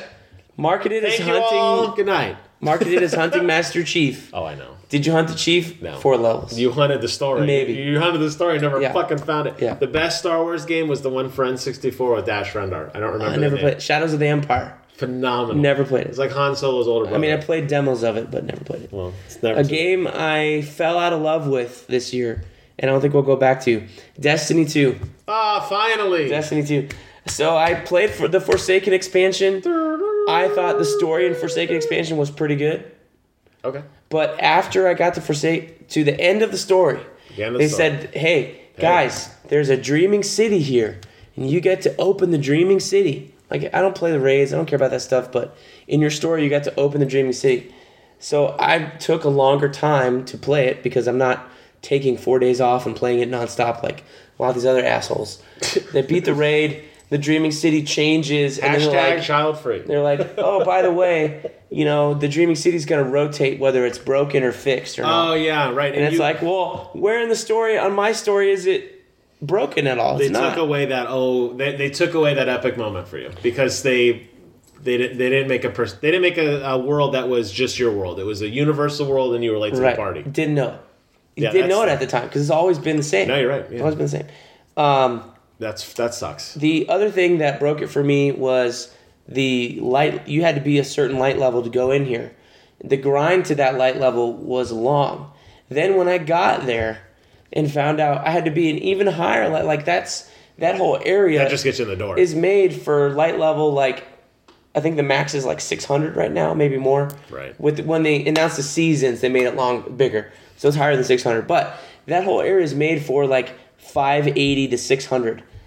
You end as 500 when Yeah. the story ends, There's a major gap. and you have to get to like 530 to get the before you can actually enter the dreaming city. Yeah. Then you go in there and everybody's overpowered. Nobody's dropping everything. So they turned this little grind to get from 500 to 530 Right. into a massive grind to go another 50 points now where you I would have had to have played for hours and hours and hours and hours and then not only that, not just playing, but strategizing. Oh, I got to do this first. I got to do that first. I got to, you know, Destiny turned into this instead of just rewarding you for playing, turned into a strategy. You got to do your dailies and then you got to do your weeklies and then you got to do this, you got to do that. But don't do this, it doesn't reward it at a Because if you certain time. if you don't keep up, you're you fall behind. Yeah. And yeah, I understand. So I, at that point, I said, "Fuck you guys! If you're gonna have this whole big area, this end game for solo players is what this was supposed to be. Right. Is if you don't want to play the raid, come over here. We'll play. This will be end game content for you. But if you're gonna make that so difficult to get to for a casual person, You're out. I'm out. And, I, and I'm not casual. I'm playing, you know, four nights a week. Yeah. Four or five nights a week after the kids go to You bed. You have a life, and you can't have a game that's a job. Yes, exactly. Do Seems like it was made for streamers. with Bungie now breaking away from Activision. It's gonna get even worse. With Bungie breaking away from Activision. Destiny Three is announced. I think it's gonna fall flat, and I will not buy it. I think I think the hype is gone. It, they fool me once, fool me twice. Deal. I'm not buying Destiny 3. I liked the way Destiny 2 was when it came out. Because it was more casual, it was less hardcore. Gotcha. And they were doling out, stuff was coming out, you know? I think the one thing that they didn't do right was they have all these vendors around the planets in Destiny 2, and you go to these vendors and they give out shit gear. Right. Those vendors' gear should level with you as you progress, in my opinion. I agree. In Destiny 2. It would and force then you to go play force you to stay on each planet, get a bunch of coins, get a bunch of collections Load from all out. these different gear, and then, you know, go around and you could still do all your dailies and stuff like that for even different gear. But instead, they want to keep those guys giving out green gear that's worthless and doesn't help level you up after you get to a certain point. Then they're useless at that point. It's a simple formula that they put this obnoxious progression wall behind, and it, I know exactly what you're talking. That's exact. What you're saying is exactly what I could play. So I'm not playing Destiny 3. The story never grabbed me. The story never made sense. It and sense. obviously, they are never going to make sense of it. So, yeah, sorry. Um, let's go to another game. Toy Soldiers War Chest. yeah. Now, I was- You just played that today. I oh, this is the Xbox One game. oh, that's the Those bro. other other Toy Soldiers and Toy Soldiers Cold War are 360 games. Oh, so this is the one that's on Xbox right now, and you look on it, and they've got an expansion pack with like Duke Nukem or Assassin's Creed and He Man as your like hero characters you can take control of. The problem with this game is you're talking about difficulty spikes and Tetris effect. There's difficulty spikes in the campaign of Toy Soldiers War Chest Gotcha. because you're playing along in the campaign. You start off as uh, the World War One guys, Mm-hmm. then you move on to a different set of people. You got different units that basically do the same thing, yeah, but they start throwing dragons at you and all this other stuff, and it's just wild about which units and enemies coming in. There's no progress. There's no single line of progression. There not even a um, slow exponential progression, like not X two, but X. You know, one of the so longer it's just ones it's just wild. It spikes. I understand. It spikes and it gets out of control real fast about six levels in. I don't know if I'm ever going to go back to it, and I'm, I'm bummed. That's how I feel about Tetris I'm Effect. bummed. It was a cool idea, and then they just ruined it. I loved playing St- Toy Soldiers Cold War. I love the tower defense genre. Those are fun games. This was basically the same thing, and I'm bummed I'm not going to enjoy the rest of it. Rest, um, in, rest in peace, toy soldiers. Overcooked. My brother came home for Christmas. I said, "Here's a controller. Let's play Overcooked." I tried playing it by myself, and it's near fucking impossible. You can't.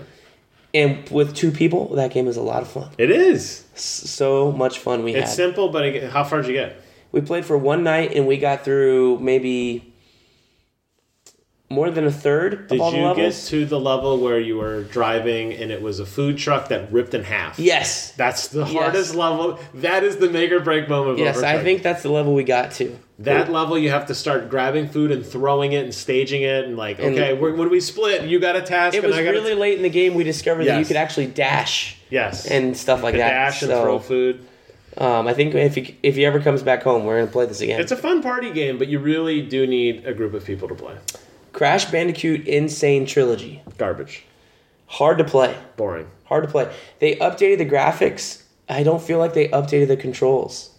I, I felt the controls were sloppy, and I, I got very bored with that style of game. because like you know I, I never played all the crash games so i'm interested in playing all these just to say i did but the seems like where you jump is so i complain about sunset overdrive being so precise you got to be right next to the rail just on the rail there's no forgiveness in You're it right. It was to be able to grind there's no forgiveness in this first crash game because i haven't played the second or third one because i'm still trying to play the first one Right. I got to this level where you're jumping up a tower. Boom, boom, boom, boom, boom, Yeah. boom, boom. It's like at the very end of the first world. I don't know how You many have to keep are. you have to keep jumping on more bouncing boxes. Yeah, yeah. I get there, and then you get all the way up to the top, and I think I'm done. No, no, no. You got to jump across all these different platforms with these unforgiving guys with the shields and all this other shit. And when you miss, you go right back to right the back bottom. down to the bottom or die, and it's like fuck you. So I I, don't know how I'm gonna do that. I don't know. it's not rewarding. This there's there, one you Crash is one of those games that if you play for five seconds, you've played the whole game. And Mario's the same way. The difference is, I feel like Mario at least had some fun to it, and it felt like you were in control. But at least Mario, either you could. f- It wasn't as unforgiving as this, though. Agree. Yeah, this game I think is. I, I think the fixed camera does this game no favors. Maybe. And then I'll, I'll shut up until we get to the game of the years No, I think that's a because I have I have two more that I want to talk about, and then I'm done. Your drum roll. These are your last two. Uh, no, I, I'm save the last two till we get to your two and one, and we'll do my two and one. Okay, so you're ready for my game number two. Is that what you're telling me? Uh, what else do you have? in You had Fatal Flaw. You had Trash. Uh, I had games that I just felt what I call were like serviceable games. So these were games that just came out that were like not great, like sequel games, far you know your annual dump games, your Battlefields, your Far Cries, a lot of How was Battlefield? Well, you never played the Battlefield One stories. yeah. I don't care. I was gonna ask about five stories because I did play I don't Call of Duty World War II, finally, which came out last year, I've never. As, and I thought that story was pretty good. I I- thought that story was well is worth a try. major props to EA Dice for allowing me to uninstall the Battlefield 5 story and only play the multiplayer. and I thank you for that. Um, Battlefield is it's kind of like it, it's becoming more annualized. It's not every year, it's like every other year. This one takes place in World War II now. It'll be interesting to see next year if there's a Battlefront three Oh yeah. because that's kind of what they've been doing. Where was- do they drop It was the Battle Battlefront, Battlefield One, Battlefront Two, Battlefield Five. Yep. Which means this should be a Battlefront Three or year. Titanfall 3? You're right. Um, yeah, I feel like with I feel like with those shooter games, it's eye candy. It looks great on an ultra wide monitor, and I love it for that. It's the, that's the game when you were over last time. Um, that's the game that I show you, and I say this is the tech demo for PC gaming. When you want to you want to see what an amazing game looks like, this is what an amazing game looks like because that game looks phenomenal. It's photorealistic, very high frame rate, very low input latency, beautiful, pretty game. Um, but it's not. It doesn't do anything spectacular. It didn't blow me away like a Spider-Man did or like a Red Dead Redemption. It didn't do anything that was like whoa. And I think as I was as I said earlier, I kind of got away from it, but the, I go back to like what a pa- the game that has a passion to it. And I'm not talking the lead designer standing on a stage and screaming. Just I feel like this was a paint by numbers. Like, oh, so you want to make a battlefield game? Well, you're to need a shotgun, you're to need a machine gun, and a hill to capture. And it was just like there wasn't anything original to it. Even Call of Duty this year, hey, we're going to make a PUBG clone. Well, yeah, that's been done. PUBG did it. Fortnite did it. Paladins did. There's so many other games that just like they did that. So as I was looking through, this was like the middle part of my list. These were games that I felt that were like just serviceable. um, Ashen and Below, which were really hyped up.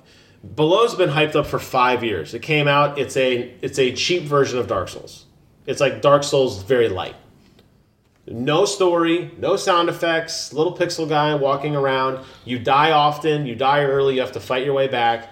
And people played it and they're like, "This would have been really cool when Dark Souls came out." And it was like, "What do you mean I'm dead? You mean I lost all my shit?" Yeah, that's what I mean.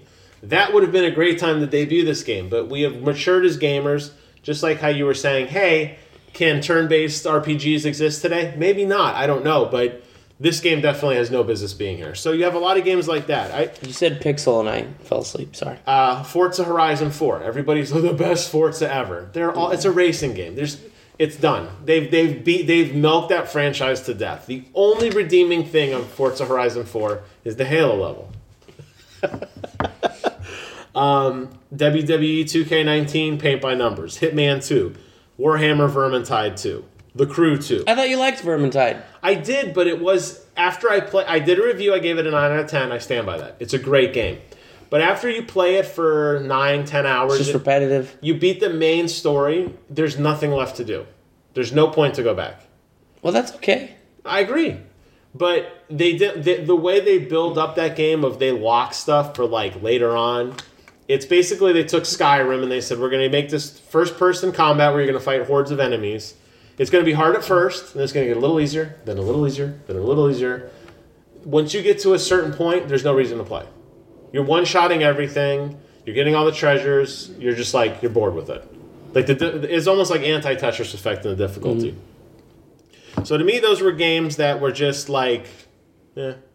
And I feel like Moss should be a game everybody's talking about. But really, when you look at Moss, it's a that's the VR. That's the real. If you remember, we bought VR because Rachel wanted Right. Moss. That was the reason we bought VR. Did Rachel play? She played it and she said it was okay. She goes, "It's a 3D platformer." I, And- t- I, and I- and you I- told me that at after E3 last last time, and I went, But they that hype- doesn't sound like a VR game that you should buy. they hype up the character as if it's going to have some emotion to it. It's this little scrawny rat with a sore arm that you really want to root for. I'm telling you, Ori. It never play Ori. happens. Celeste. play Ori. Celeste. Play Celeste. You'll delete Ori. All right. So I'll talk about some games now that I thought was just I was late to the party to Okay. and totally missed the train on. I have games like that too. And but ones you're playing now, or ones you want. the to ones play. I played this year that I I just finally played, years old, But you're ready. But new to you. new to me, But not ready to come. and not ready playing to them so many years later did them a disservice, or it made it easier for me to see the flaws Yes. Or see the patterns. And you say Uncharted, I'm going to stab you in the pen. I'm going to stab you in the eye. So these are PlayStation games, Oh my God. which I played on my PlayStation 4. I went on travel and I s- ah. borrowed the first travel trip I went on. I, I bought my own games. I bought God of War 3 remastered. Yes. Because I never played it. I wanted to finish the original trilogy story. Yes. And I had a great time playing classic God of War 3. Yes. yes. So much fun. Yes. Button mashing, sex, gore, angry motherfucker, just Leveling up. beautiful. You- Leveling up everything, getting all these weird weapons and all this stuff and, Yes. and magic. Yes. so much fun. Great game, great game, great game. yes. I agree. Can't recommend it enough if you love the original God of War games. I agree. God of War is phenomenal. God of War 3 remastered. Uh, and then I went into the Uncharted Nathan Drake collection. They look good. They look good. I played the first Uncharted. I was like, that was fun. And then I was like, you know, it's a 10 year old game, so I can see where this grows and stuff like that. I played Uncharted 2. I liked it a little more. I could see where they where they grew from the Uncharted games and stuff. Yeah. My problem with the Uncharted games, I think, as I played three, I played one, two, and three. Did I? No, I think I played God of War. I played one and two, and then I played God of War, and then three. Maybe Play not. God of War first. I played God of War first. You're right. you You're right. So I played one, two, and three back to back over a period of like Four days. four or five days because I had a weekend in there. I was on a two week trip on travel. I had a weekend and I blazed through Uncharted two and three in like two days. Right. And s- seeing that, playing all those three in this in the same span, left me with a taste in my mouth that I was like, mm, this is a developer that everybody hails as the greatest developer in PlayStation's stable. Yes. PlayStation's canon. And after playing those three games, I was like, I can see where these games were good when they came out and exciting, but Right. to me, they did replaying them, even though they're years later, but they're the remastered versions. This is the PS4 versions. You know, um, late to the game helped me see their flaws a lot more. Very linear. The controls for Nathan very like they're not very fluid. He's his the way he turns almost feels like original Lara Croft in that first game. You know, he's very More of like a suggestion rather than a uh, than a command. command. Like Yeah, I I'm playing with I um, understand. you know, Alexios in Odyssey or Bayek in Origins, Assassin's Creed. They do exactly what you It's want. exactly what you want when you want it. Nathan Drake, a little slower to do everything. Slower run, I think, doesn't help the pace. His running pace is kind of kind of slow. Um, you know, I thought the shooting mechanics were a little weird. Like this game is supposed to be an action shooter, similar to the way like it's really similar to Gears of War the Gears of War games were coming out at the exact same time, and I felt like Gears of War did the did the shooting better than Uncharted Gotcha. because that's really what Gears of War in both those games. You're running from cover to cover, doing stuff, and yeah, Uncharted has some climbing and stuff, but Gears of War had ladders and some puzzles and driving sequences. They're basically the same game, but I would rather go back and play those original Gears of War games because the shooting mechanics are so much better Gotcha. than play any of the Uncharted games one, two, or three. I So- think in similar way that today you, I fired up the Nintendo Classic because I was curious about something on Uh-huh. Tetris. And I was on the phone with Rachel, and you were playing Battlefield 1943, and you played it for about three minutes because I talked to Rachel for five. So about three of those No, minutes. this was 1943. Battle, yeah, I'm sorry, yeah, not Battlefield. This is the plane game, yeah. yes, the top down where you fly the little plane south to north and you shoot waves of Enemies. No, that one you can go all the way around. It's, you can do. and you got and you played it and you were I could see you were like I couldn't be the first level. But you know, you look at that game, obvious, and you see that the games that, that spawned years later, Ikaruga and all these other um, games that were like, whoa, that really defined that kind of style of gameplay. To me, when you talk about Uncharted, that's what I think. If you didn't have a game like Uncharted, you wouldn't have Tomb Raider, because no action adventure game existed the way Uncharted did at the well, Tomb Raider existed before Uncharted. and it was shit. And that's why everyone loved Uncharted. I'm not the original Tomb. I'm not talking the I know, I know, I know. remastered. I'm talking the original Lara Croft, Pixel Boobs, all that stuff. Those games cannot hold a candle remotely. I'm not even talking graphics. And I, I remember playing demos of the first Tomb Raider, and she was hard to turn. You had to stop yes, and turn and her. pivot and pivot. Um, so I, I understand what you're saying. You know, unfortunately, you're going to play Last of Us at some point. You like it or you won't. I won't. I did play Last of Us. you did. Yeah, You beat it. I beat it I don't remember you saying it. You didn't like it though, right? Uh, because I think you blocked it out because I said It must have been. This didn't is another Uncharted? one I played. I didn't play Uncharted Four yet, Okay, but Unch- I was gonna say Uncharted Four and Last of Us is just more is more the same thing. so I played. There's no difference. and then so I, I played those three, and I was like, okay, these are all kind of the same. The stories were varying Yeah. from from one to two to three. Right. I thought two had the best story. I didn't like three as much, but I didn't see like forget which one Greg Miller likes the most. Three maybe. Three, which Like is the pinnacle of games. I didn't think it was that good. he's high. I like number two better. Two as well. Um, among these. but after playing those in such close proximity, I was tired of that style of game, and it was clear. I was like, okay, Naughty Dog makes one type of game in this generation, and it's Uncharted. And I was like, you know what? I'm gonna take a break. I had Last of Us ready to go. I downloaded it. I bought it for this you trip. that's right. And you waited. And I waited. I said, I'm gonna give myself a break. I'm gonna play other things palate. and come back to The Last of Us and see what the most lauded game of the PlayStation 3 generation, the number one PlayStation 3 game on many, many, many, many, many, many, many, many, many, many lists can bring to me. Because this is the game that apparently that put, you know, not not put Naughty Dog on the map, but cemented their position as the number one PlayStation developer in the Sony Stable Studio, which is in question now after 2018, I believe. the co- the story. We're talking about get two games we're going to talk about later. So, The Last of Us played it, plays just like any other Uncharted game. this. I, The I, only thing that was added from The Last of Us in terms of gameplay was the crafting system, which I did like. I did like, but I also went back and looked at like some old videos of PS3 in the way that they mapped it to PS4 with like the map button and select or whatever. Yeah. Huge improvement apparently from the original PS3 version. So I was like, well, so is it really that great? Great if the crafting system wasn't that great on PS3, but it's greatly improved on PS4. Like I don't know, the graphics look good. I played on my HDR, you know, 4K TV upstairs, looked amazing. Um, I played for graphics rather than gameplay. Right. You know, 30 frames a second, it's fine with me. And um, but same thing, very linear. You can't go here, you can't go there. Right. Here's a door here, here's a door here. You can only go through certain doors. Um, that kind of stuff. It was more emotional than the Uncharted games, designed to be that way.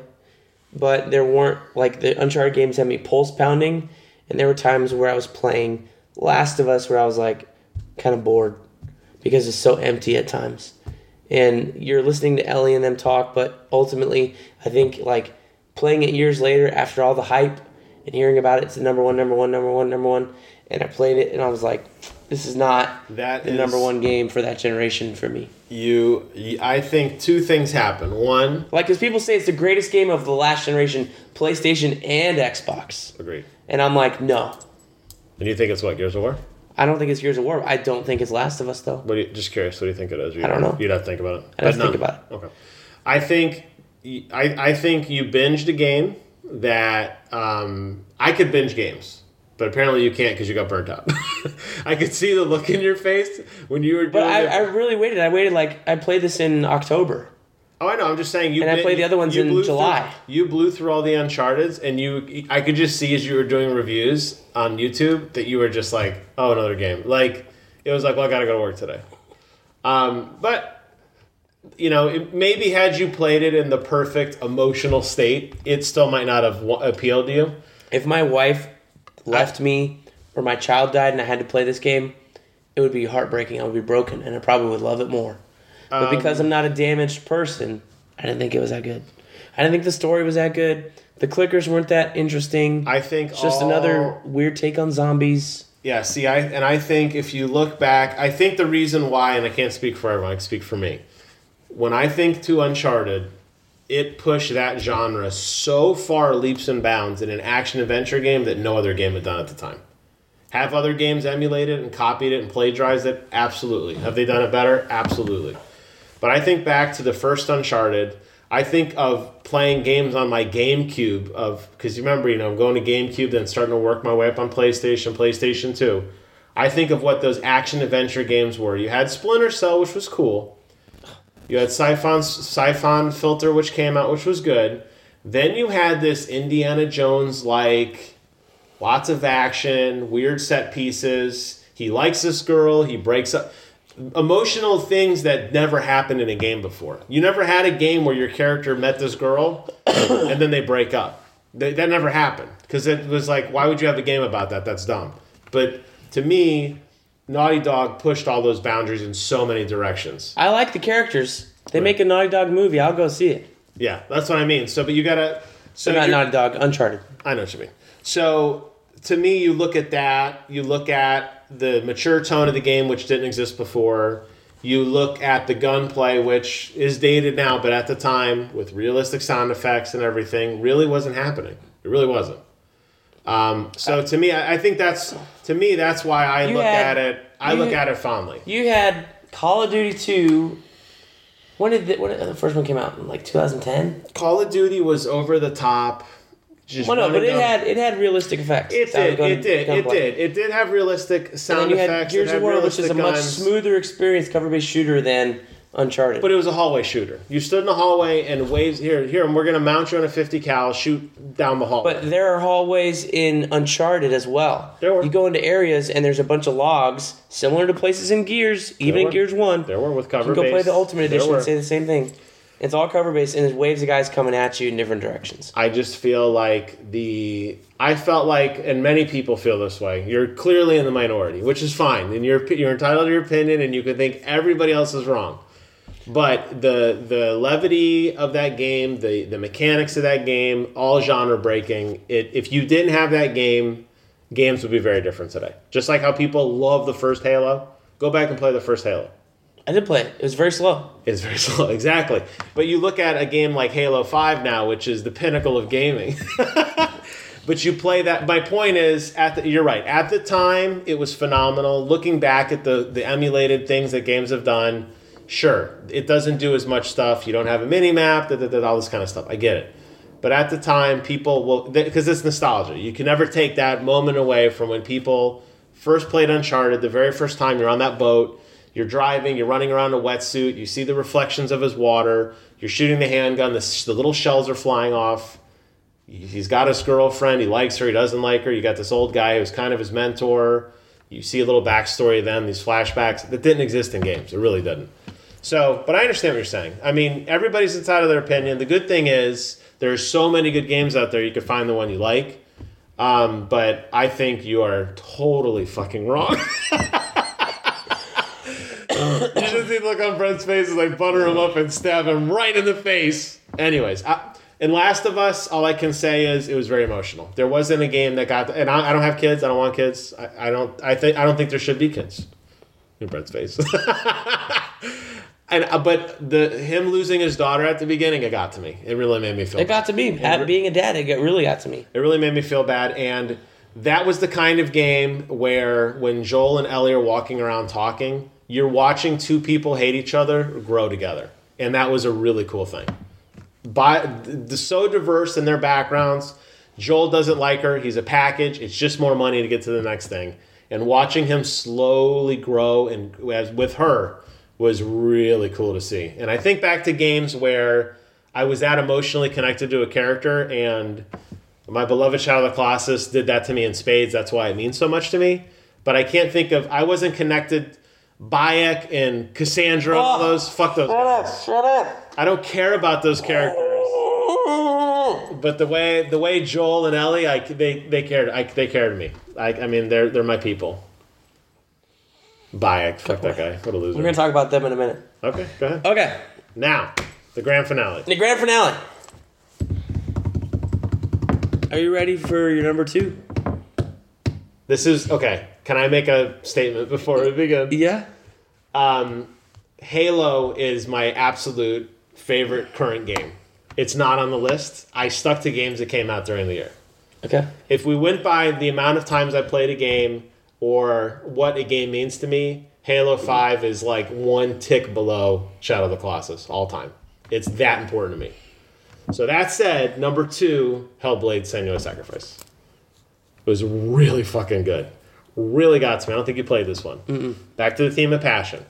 This poor girl goes through so much shit to try to overcome her mental condition. It's un, un the amount of like crap she goes through blows my mind. The determination and drive she has. Um, the game is based in Norse mythology. Um, she has she suffers from she hears voices in her head. The voices you hear them in your head. They're constantly talking to you. They're laughing at you. They're helping you.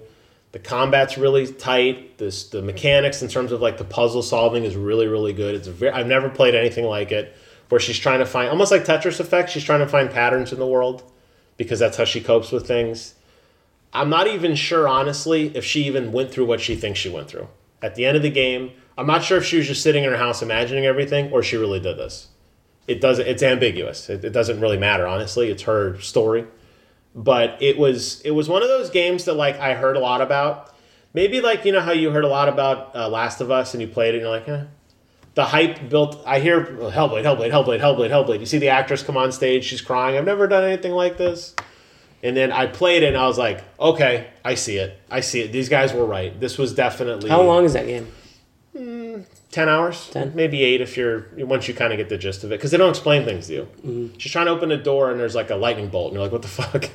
And you walk around, and you're like, oh, that tree looks like a lightning bolt, and you look at the tree and it's like lightning bolt. I'm like, oh, okay, I gotta go find patterns now. So you start off finding patterns, and then it changes to something else, changes to something else. But that's one of those games that to me, years from now, I will look back at and think like that really got to me.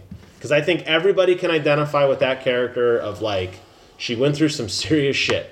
And she, you know, I'm not gonna give it away, but she went through some serious shit. And you can look at that and you can find you can relate to anything in your life, going to work, having a kid, anything, time your car broke down. And to watch her go through these trials and tribulations and what happens to her, it's like, holy smokes, like that was like you think you got it bad, you know what I mean? So to me, number two. Okay. So I have If you say fucking Assassin's Creed Odyssey and Assassin's Creed Origins, I will punch you in the I fucking have face. three games left I want to talk about.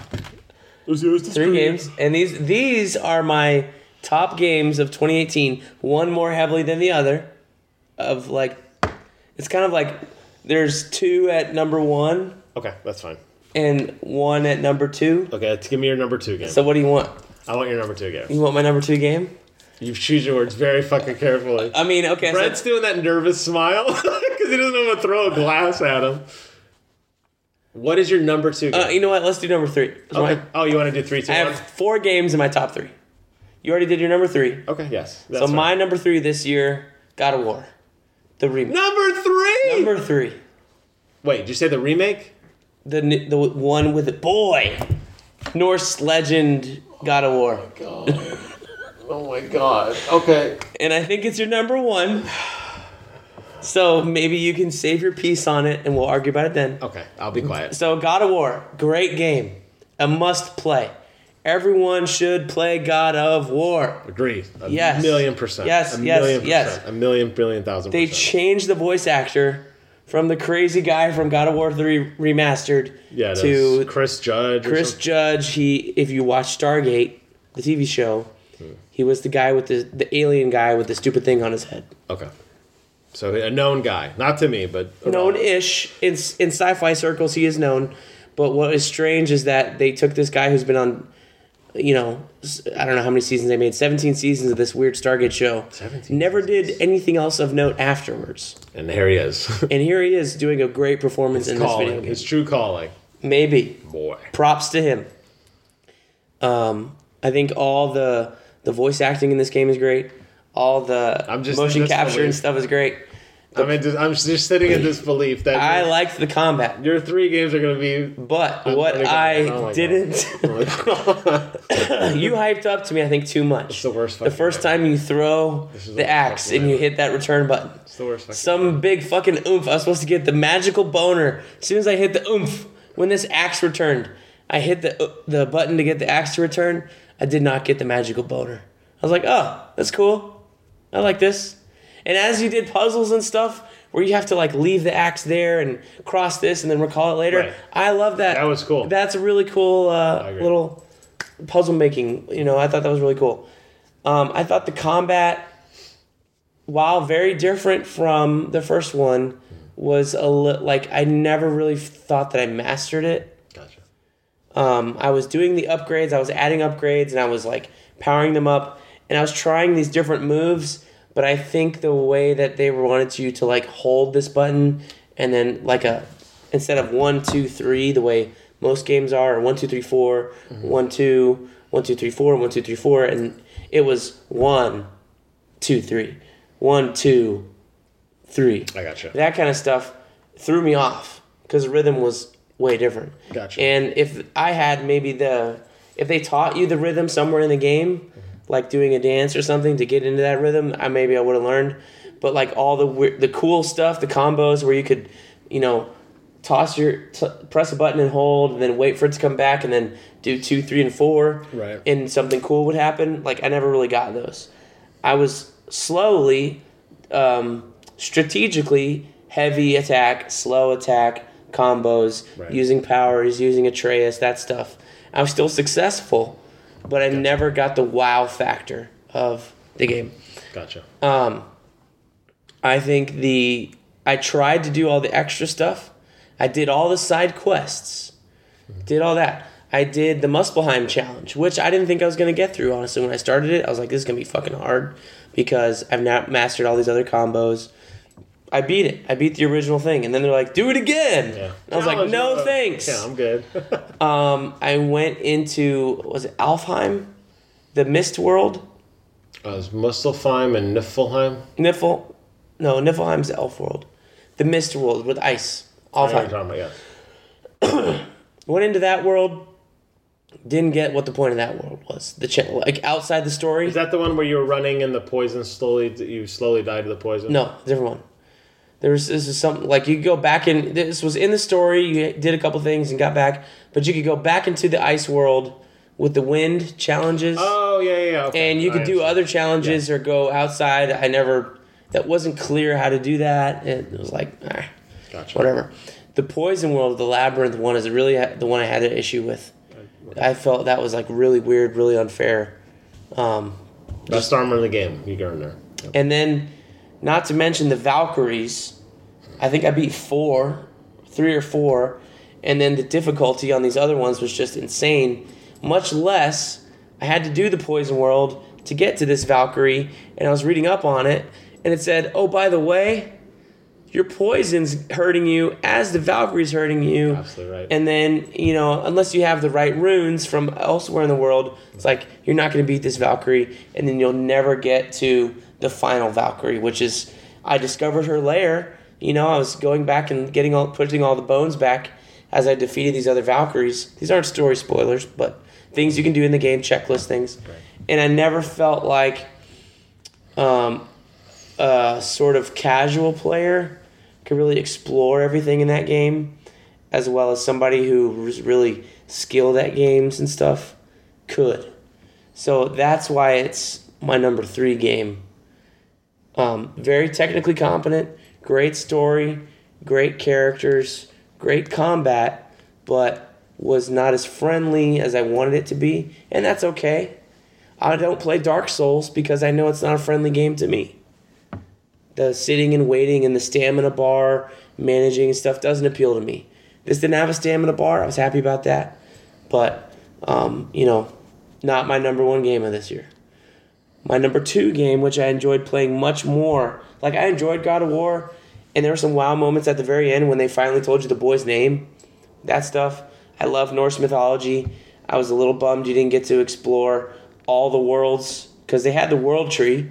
They were all there. It's just like, uh, well, there's nine realms we told you about. We're gonna let you do five. Right. It's like, okay, save stuff for the second game. That's fine. But is the second game going to have all nine? No. It'll have the other four.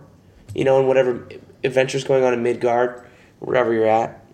Um, so that was like a little bummer to me. And then I also feel like the story was very compact to where when you played God of War 1, 2, and 3, they used enough of the Greek mythology to give you not just a taste, but a good helping. Like, because I think there are so many Greek myths um, that are out there that are awesome, that are readable, that there's a lot to pull from. Right. So maybe it's a source material thing. There are Norse myths that are out there, material to pull from. Did they pull from any of them? No, not in the way the original ones did. Like they pulled characters. You know, Freya is a person. Um, uh, Thor does not show up in the game, but he's a person they could have used. The guy that was the main antagonist, whose name they hide for way too fucking long, and then finally give you his name. He's a guy, but he's totally different in the Norse mythology than um, what he is, like what he truly should be. And then um, maybe I know too much. Maybe that was my problem. The two sons of the guy that you fight in this dual boss battle that was really cool. Like there wasn't enough stuff to do with them, or you know there are, there are like great feats, great things that happen in Norse mythology that they could have explored and gone down that path. But instead, they chose to keep it like so focused. I think it did a disservice to the God of War, like oomph to oomphness of the old games, and that's a departure. Maybe that's that's what it's supposed to be. But like you open Pandora's box, you're climbing um, one of the titans that's holding up the world. I forget what his name, Atlas, in one of the original God of War games. You're climbing Mount Olympus. You're going down into Hades. Seems like every fucking original God of War game. Glad we didn't do that. stuff. You know, I agree. um, but like, there's they hit so many different points. There's a Pegasus. There's Hercules. There's all those other God of War games drew from a lot more, and I felt like they this world was really barren, where the old worlds felt really alive. And I know that was part of the story. Is like this is after the Norse gods have done whatever they've done. Everything was barren. Everything was ancient, kind of stuff. Uh, but I felt like it hindered it a little bit. My enjoyment of it, from what I thought a God of War game should be. Still a great game. Still a must play. But what I want to see in the sequel is more mythology pulled from the way that they did, because they found enough for three games and all that. They should be able to find enough for three games in them in this one. And since they saved so much for what seems to be the other games, they used so little of it. Uh, trying to think. The world map, I think, was a hindrance for me. Um, you know, it wanted you to do all these things, go do the the dwarf stories, the armors. I did all that stuff. I enjoyed those puzzles. I thought those were great, but having fast travel points on the map and then not being able to use them when you're doing side quests was a fucking hassle. So, like me, I'm a person. If you give me fast travel, I'm gonna use it, just because it's a time saver. I, th- I thought that was a little disservice. Like, oh, you can only use fast travel in like three three spots. in the a little bit here, a little bit there during the story. Oh, and then you can use it all the time after you beat the story. And I was like, the way I like to do stuff is a little of this, a little of this, a little of this, you know. And then I beat the story and I did all the Alfheim, Muspelheim stuff. So, not having fast travel hindered my enjoyment of the game. So, I know it's your number one. I'm just saying. So just save your piece. I'm just saying. I'm- I'll go to my number two. This is this, uh, it's all Brent. I haven't said anything about that. My number two, I'm still here, guys. Marvel Spider Man. Number two is good. I loved it more than God of War. For the stuff I talked about earlier, for the costumes, the little details, the passion, the ability to, the way they doled out the checklist things for you to do, the different activities. Do all these or do a little of this. I did them all at once. I did them all at once, and I was like doing a lot of story, and then like, oh, by the way, here's more of this to do. Here's more of this to do, and instead of overwhelming you, it was a little, little, little, little, little. I Thought that was a great design choice. They were very that pacing in that game is I think the new gold standard in, in open world games pacing. I. I I played God of War. I enjoyed it. I agree. I back did not think about playing God of War while I wasn't. I thought about playing Spider Man when I wasn't. Gotcha. That's why it's my number two. okay. I think that's a good pick. I- now, go. I want to hear. I want want to hear my number one? I want to tell me what You wanna hear my number one? if one? You say Odyssey or Origins. Oh, that's your two, right? Is it? Is that so what I it- have. Uh, You can't It's hard to say. So one game I played a majority of in 2018 and Right. beat. Yes, and that was what? And one game I started in 2018 and I'm still playing and have not beat. Okay. So that's why I'm like putting them, but they're so Identical. similar. I want to put them together. I see. Okay, go ahead. Tell me all about. So my number one game of 2018, it's got to be Assassin's Creed Origins. And and And and Assassin's Creed Odyssey combined. So I'm I'm playing Yes. Odyssey right now. Yes, the I'm loving it. the new I have not Assassin's beat Creed. it. Um, there's still a lot to do. that I've- formula of the new Assassin's Creed, you love Oh, it. You love it so it. good. You love it. So good. But Origins, I loved. I loved Origins. The way they spelt everything out, the denouement at the very last moment in the game when you didn't think there's going to be anything. Because, like, there's one moment in the very last moment of the game where you find out where the symbol comes from. And it, that was like the denouement. That was like the icing on the cake. Like I spurted everywhere when I saw that. I was like, it just makes so much sense Yes. with what they've done with Bayek and you know not having like a, a mini map and you know having to use the eagle to identify targets and Right. you know find different things and Such a companion. find the ch- yeah What was it? Banu or something? What's the name of it? Senu Senu. Senu. Yeah. I've all speaking of mythologies. This is like the year of mythology, right? It was, I got you're right. Norse mythology in God of War. And in, I got Greek mythology in Odyssey, which is my probably all time favorite. I've always been interested in Egyptian mythology. so Origins allowed me to explore that. The difference between Norse and Greek and Egyptian mythology, while they're both polytheistic, lots of gods, lots of deities and stuff, there's not as many famous stories about the Egyptian gods Yeah. interacting with each other than there are with the Norse gods. Like you have the rivalry between Thor and Loki, Odin and his sons, and Balder and um, Surtur, the the fire giant, the frost giants, all the nine realms. You know, in um, Greek mythology, you have Athena, Hera, Zeus, Zeus. Hercules, and Zeus is constantly sleeping with other humans, making new gods. Hera gets jealous, makes their lives miserable, um, and then that rivalry between those two, um, Hades, Poseidon, all these different things like exist together, and Right. and you know the different heroes: Perseus, Theseus, Hercules. I mentioned four or five times. already. Achilles. Achilles. Uh, you got Icarus in there. You know, he was in the old God of War 3. I was like, Icarus and his father. You know, that's great. Oh, Brent's voice is on. Okay. It's going, it's you. going. Oh. But- Oh, he's still going on Assassin's Creed. Being Sorry. able to walk around ancient Egypt, even though it wasn't that ancient, You like it was in that. the age of Cleopatra. The Romans were there. You had the Egyptian guards were there. Right. I really thought, I was like, that's an interesting time to do ancient Egypt because it wasn't the height of the Egyptian empire. It was like the denouement of what you think of as classic ancient Egypt. There's a lot of Greek influence Mm-hmm. and stuff, but it turned out to be a great choice, really interesting time. Like Alexander the Great had came and went. Right. You know, left his mark on there with Alexander. So they could have just done the, the safe city. way and done Egypt, but they chose a really unique time of Egypt. So Yeah. you had to see a lot of injection of Julius Caesar, Right. um, Marcus. because that's um, always been the fun thing Assassin's Creed is see, you know working with Leonardo da Yeah. Vinci. And, uh, so it was neat to see these major people come and go and leave their mark, exactly, and you were kind of you were observing it. exactly. Um, I thought the story was great. I, I thought you loved all the DLC. that you know Got what I really liked too was the side missions. This is the first time in in Assassin's Creed where I've played like every single side mission, every single time one pop, maybe except for three or four in Origins. Wow. But I played probably like ninety five percent of them because they were so interesting. They were so good. I mean, they still were fetch quests and stuff. Yeah. That's typical Right. but um, or go kill this guy or go kill that guy. Mm-hmm.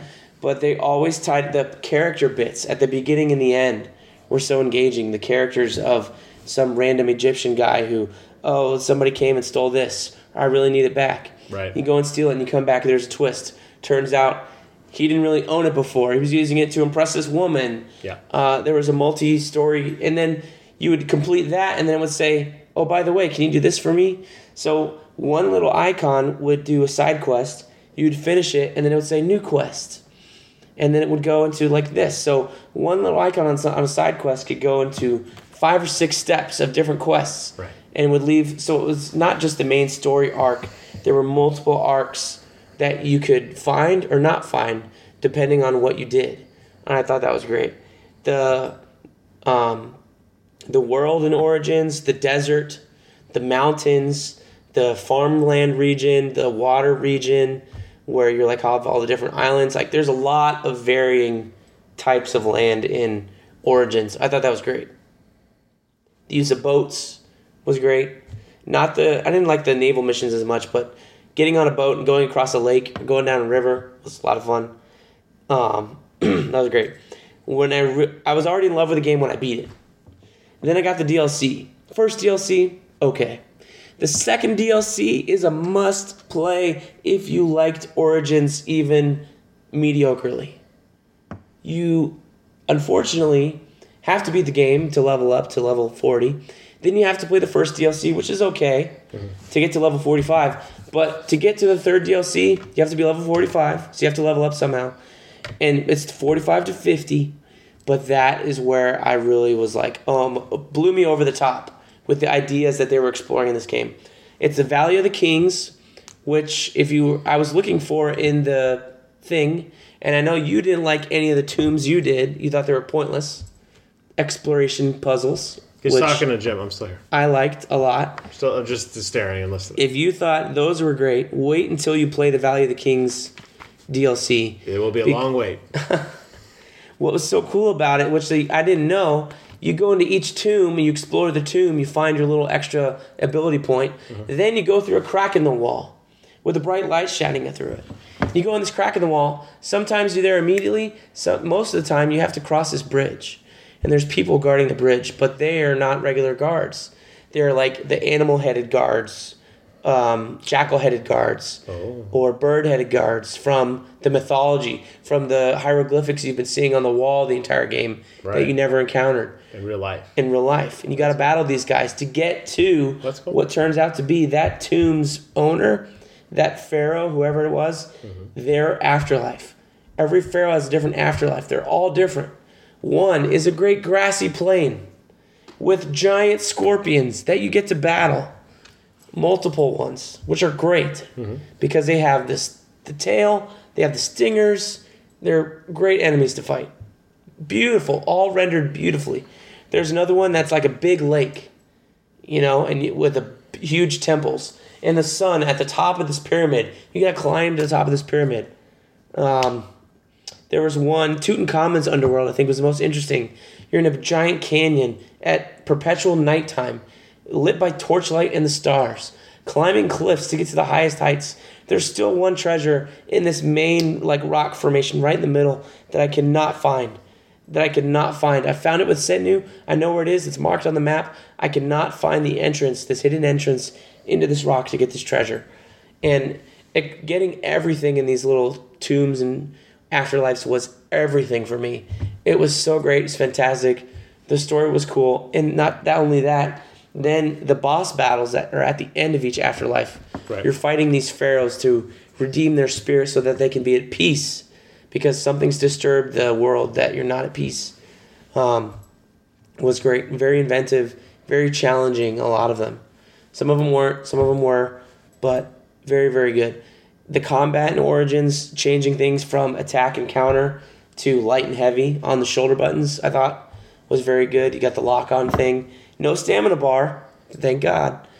Um, and then adding the super attack and adding the abilities in the ability tree, I thought was very cool.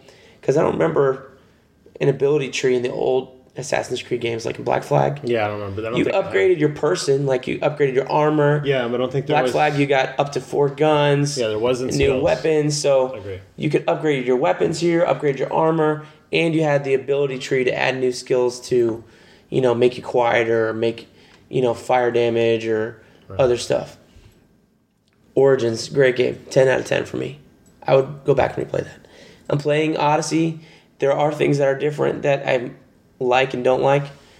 Like I was telling you at lunch the other day, the abilities are now assignable and you have to activate them. Mm-hmm. They're not always passive. I kind of prefer the always passive abilities than the ones you can activate. But it's also making me pick a play style. Mm-hmm. But it's not punishing it for me the way like I played Splinter Cell Blacklist this year. I didn't talk about it. But it was punishing. You got less points for being all out attack Right, than you did for being all out stealth. Stealth or whatever. Yeah. This doesn't punish you for being all out stealth, all out warrior, all out. you just hunter. play how you want and you put the points you Exactly. And the great part about it is that it's not permanent. You can go into an encounter, go into an encounter with the Nemean lion, a legendary lion who apparently Hercules killed, but there's another one that you got to go kill. Legendary beasts are throughout the land in Greece. You got to do that, but you're having difficulty with them. There's a boar I encountered in, in Phokis that I had di- difficulty with. You can reset your abilities at any point in time. They'll all go back into your counter. So you can reset. You said, you know what? I was too aggressive. Right. I can go back. I want to stay at a distance. I'm going to reset all my points, put them all, and then I can reassign them in all hunter abilities mm-hmm. and focus on using my bow and arrow and staying at a distance with this animal cool. and all that. And then once you're done, you reset again. You can bring them all back to your regular, whatever your regular play style is. I think that is so cool. Being able to, to redo anything at a whim is something I think that's never been done in a in a game before where they're like, add a point to your abilities, you know, add this, add that. Well. The ship combat okay. Is like Black Flag. Um, Oh, that's good. you have arrows instead of cannons. You can upgrade your hull, your ram. It's, it's kind of the same, samey. Um, but it is like a. I, I haven't relied on it enough because I'm still on the main continent exploring everything via horse Right. and fast travel points. But I do. I, mean, I am getting to a point where I've pretty much explored everything, Right. and I do have to get in a ship to go off to islands and stuff. What's also cool is that they got in the new Odyssey game they got factions. They got Sparta and Athens are at war. In each region, you can damage whoever's ruling it to trigger a battle to then flip it, switch it. But at the end of each battle, if you win, whatever you choose, you get gear, epic, legendary gear, whatever, which is cool. And then as you're running through these areas, you like you can choose to attack an Athenian soldier or a Spartan soldier wherever you are at any given time. They might not attack you. They might, depending where you are, Gotcha. depending on who's ruling. So, and who you're serving. What's also great is that you'll go and clear out a bandit camp. You'll find a side quest and go, and if somebody goes, "Oh, these bandits are are hurting my people. I need them taken care of." And my Alexios will go, "Haven't you heard? I've already t- taken care of them. Pay me my drachme." And they go, "Boom, you're done." It's not like you have to go back there and reset all the enemies reset when you activated this quest. It's a one time thing. It's a real, living, persistent world. Everything you do has an effect, and I love it. So, those are my number one games for 2018. And Odyssey might be my number one game for 2019. Could And be. you have to hear about it again next year. It could be. I didn't get to play it yet. I'm looking forward to it. I hope you like it. Can't argue with your passion or your 54 minute monologue because I timed it. I will say that um, it's good. I'm glad that people are as passionate about games as I am. So, regardless of what your number one, two, three is, it really doesn't matter. The fact that it's not God of War is you're fucking high. I sang God of War's praises. Everything. No, you should on it. That's okay. Everything. I said there were things I I, can't thought could have been counter. better. uh, You uh, you said so many. I can't counter everything you said because I don't remember it. But I'll say this, um, specific to Assassin's Creed. The problem is, and I, it's a great game. I played Origins. I liked it. I didn't love it. You didn't beat it though. I don't. You didn't. yeah, I don't think. have I don't think you got far enough into it to really enjoy it. And I, I'll never. I don't think I'll ever play it again. Maybe I will. You never know. I got Odyssey coming next week. I'm really excited to try that. I did enjoy. I told you I was thinking about a little bit. I played. It grabbed me. I don't know if it's because of my Greek culture or what. Um, a lot of problems that I have with Odyssey are like you were. You're really excited about remapping your skill points. That is not a new thing. I know it's new to you, and that's exciting. I'm not saying it's a bad thing. I'm not shitting on it. Ubisoft in general, to me, I'm really glad. First of all, that they got rid of like they had or, they had Unity, which I didn't think was that great. I didn't even play it. He's okay. They had I forget it was Syndicate, Syndicate. again. Also okay. And finally, I love what they did with Origins because they said, you know what? What we're doing isn't working. And I'm really glad they did that. Unfortunately, it seems to me, and I don't know, you'll, you'll be the one to tell me since you pretty much platinum, so to speak, Odyssey, um, or Origins rather, I'm sorry. You'll have to tell me how much of it is starting to be the same old, same old again. And I think Ubisoft has always had that problem of taking something and driving it into the ground. I think they changed enough in Odyssey that it's It's like fresh still. fresh. I'm glad because I played Assassin's Creed, uh, Brotherhood, two. Um, Because they there was the, another the one. main uh, things that they Origins or not Origins. What was the? There was a, there was brother. There was Assassin's Creed, Assassin's Creed Two, Revelations. Revelations, all these Brotherhood. and they were all great. And they just did minor things. Like he has a hook, and it's like, oh Right. my god, a brand new game. So So, th- the shift from Odyssey to Origins with the skill tree It helps a lot. being mappable and having all these new abilities to use freshens it up a lot. and that doesn't take away from. they didn't take away. They still have the massive attack that you had in Origins. That's still there. Yeah, that doesn't. None of that. Regardless if they made the exact same game in a But reskin. the the persistent world, like I don't remember Origins being in the persistent world the way that Odyssey is. them Like be- stuff would remap. You go clear out a fort, and they said go kill this guy in this fort. That guy wouldn't show up until you activated the quest in there. Gotcha. Uh, That isn't so. Again, I um, that's what you're talking about. That's been done before, but it's still cool. It doesn't take away from it. It's still a cool idea. About oh, I already did this. I know they did that in Fallout 3 10 years ago. It's cool though. I like it. But here's my point. Regardless if they take the exact same template and make that for the next 50 games and run in the ground, the fact that you like that is awesome. So it doesn't matter. It doesn't matter what other people They said there's not an Assassin's Creed coming this year in 2019. Good. Taking more time off. Good. I'm, I hope they do, and I hope that in the next Assassin's Creed they they continue to push the envelope. For me, um, I my my complaints, everything you're saying about Origins and Odyssey, I believe you because you're much, you played much more than I did. Uh, for me, I don't care about Bayek. I don't remember the name of his son. What's the name of his son? I don't know, but you wanted to fucking kill those people because they killed your son. See that's but see this. That's what- the what- what- same thing I didn't uh, I didn't identify with in Last of Us. Do you remember? It's the same thing you don't identify with in Bayek. Do you remember when I with you? But last when we were talking last year because we were talking about doing this podcast for a really long time. I said I was going to ask you one question, which you would not be able to answer, and the that name of his son? and that's my point. That is my point with Origins. That's the problem. It's it's, Well, it's not a, it's not a fault of the game if they didn't say his name often enough. They didn't drill it into your head, but they talked about he talked about avenging his son enough throughout the entire game that it, that was the main through line of the quests. You and your wife, who was a great character in herself, she had a good some. She had a good. Arc. Aya, I think she had a good arc. sexy as hell. You got to play as Aya in the later levels, Never, which I'll was never awesome. Uh, that's my problem. I, I couldn't connect to Bayek because he was a faceless, nameless. He wasn't even an assassin. They shouldn't even call this game Assassin's Creed. There was no. He starts the Brotherhood though. That's Altair started the Brotherhood before they reset it. no, he was a part of the Brotherhood. But here's my point. It already existed. Here's my point. To me, um, I'm not gonna argue with it. I'm glad you liked it. To me, the reason why all the things you're saying about Odyssey and Origins, which probably are going to be the same things, I think about God of War. And the, what I what I really liked about God of War more than any of the other games was you mentioned a lot of stuff and you felt that the depth and the breadth of God of War wasn't there. You're comparing one game to three because you couldn't tell me which You got well, maybe God of War three because you just played it. Of like, oh, there was Icarus, this guy, that guy, that guy, that guy. You went to the gates. You did over three games. You've done one game of us. You've done one of God of War. So I don't think it's a fair comparison to say that God of War is an, an in-depth game. Well, I, I just remember playing you did play the three first recently. God of War on PS2 and just the original the original Greek mythology that they it. hit in there See, I barely remember it though. because I I read all the Greek myths prior to that. I was gotcha. so invested in that mythology I gotcha. that it was like a, a, a super boner every time one of these characters popped up. I gotcha. I I remember playing God of War, rowing in the boat with with um, Mimir talking, and getting to where I needed to be, and then just standing, just sitting there and waiting to hear him talk. I did the same thing too, but you know what? Half the time, And that I was- did. I got out of the boat because I wanted to keep playing because I thought the combat was enjoyable.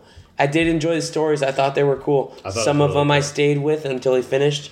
But I thought that was cool, and that to me was, it was a nice touch. It That- wasn't that was the thing what- that put it to number one for me. well. I'm not saying that was the only thing that put me to number one, but I think that it was a cool element. And I when I played Origins, I didn't feel the same way you did with the side quests. I could care less, and I you had to do the thing where. Uh, you had to go into some temple um, to assassinate one of the guys, and they were giving you a description of who the guy was.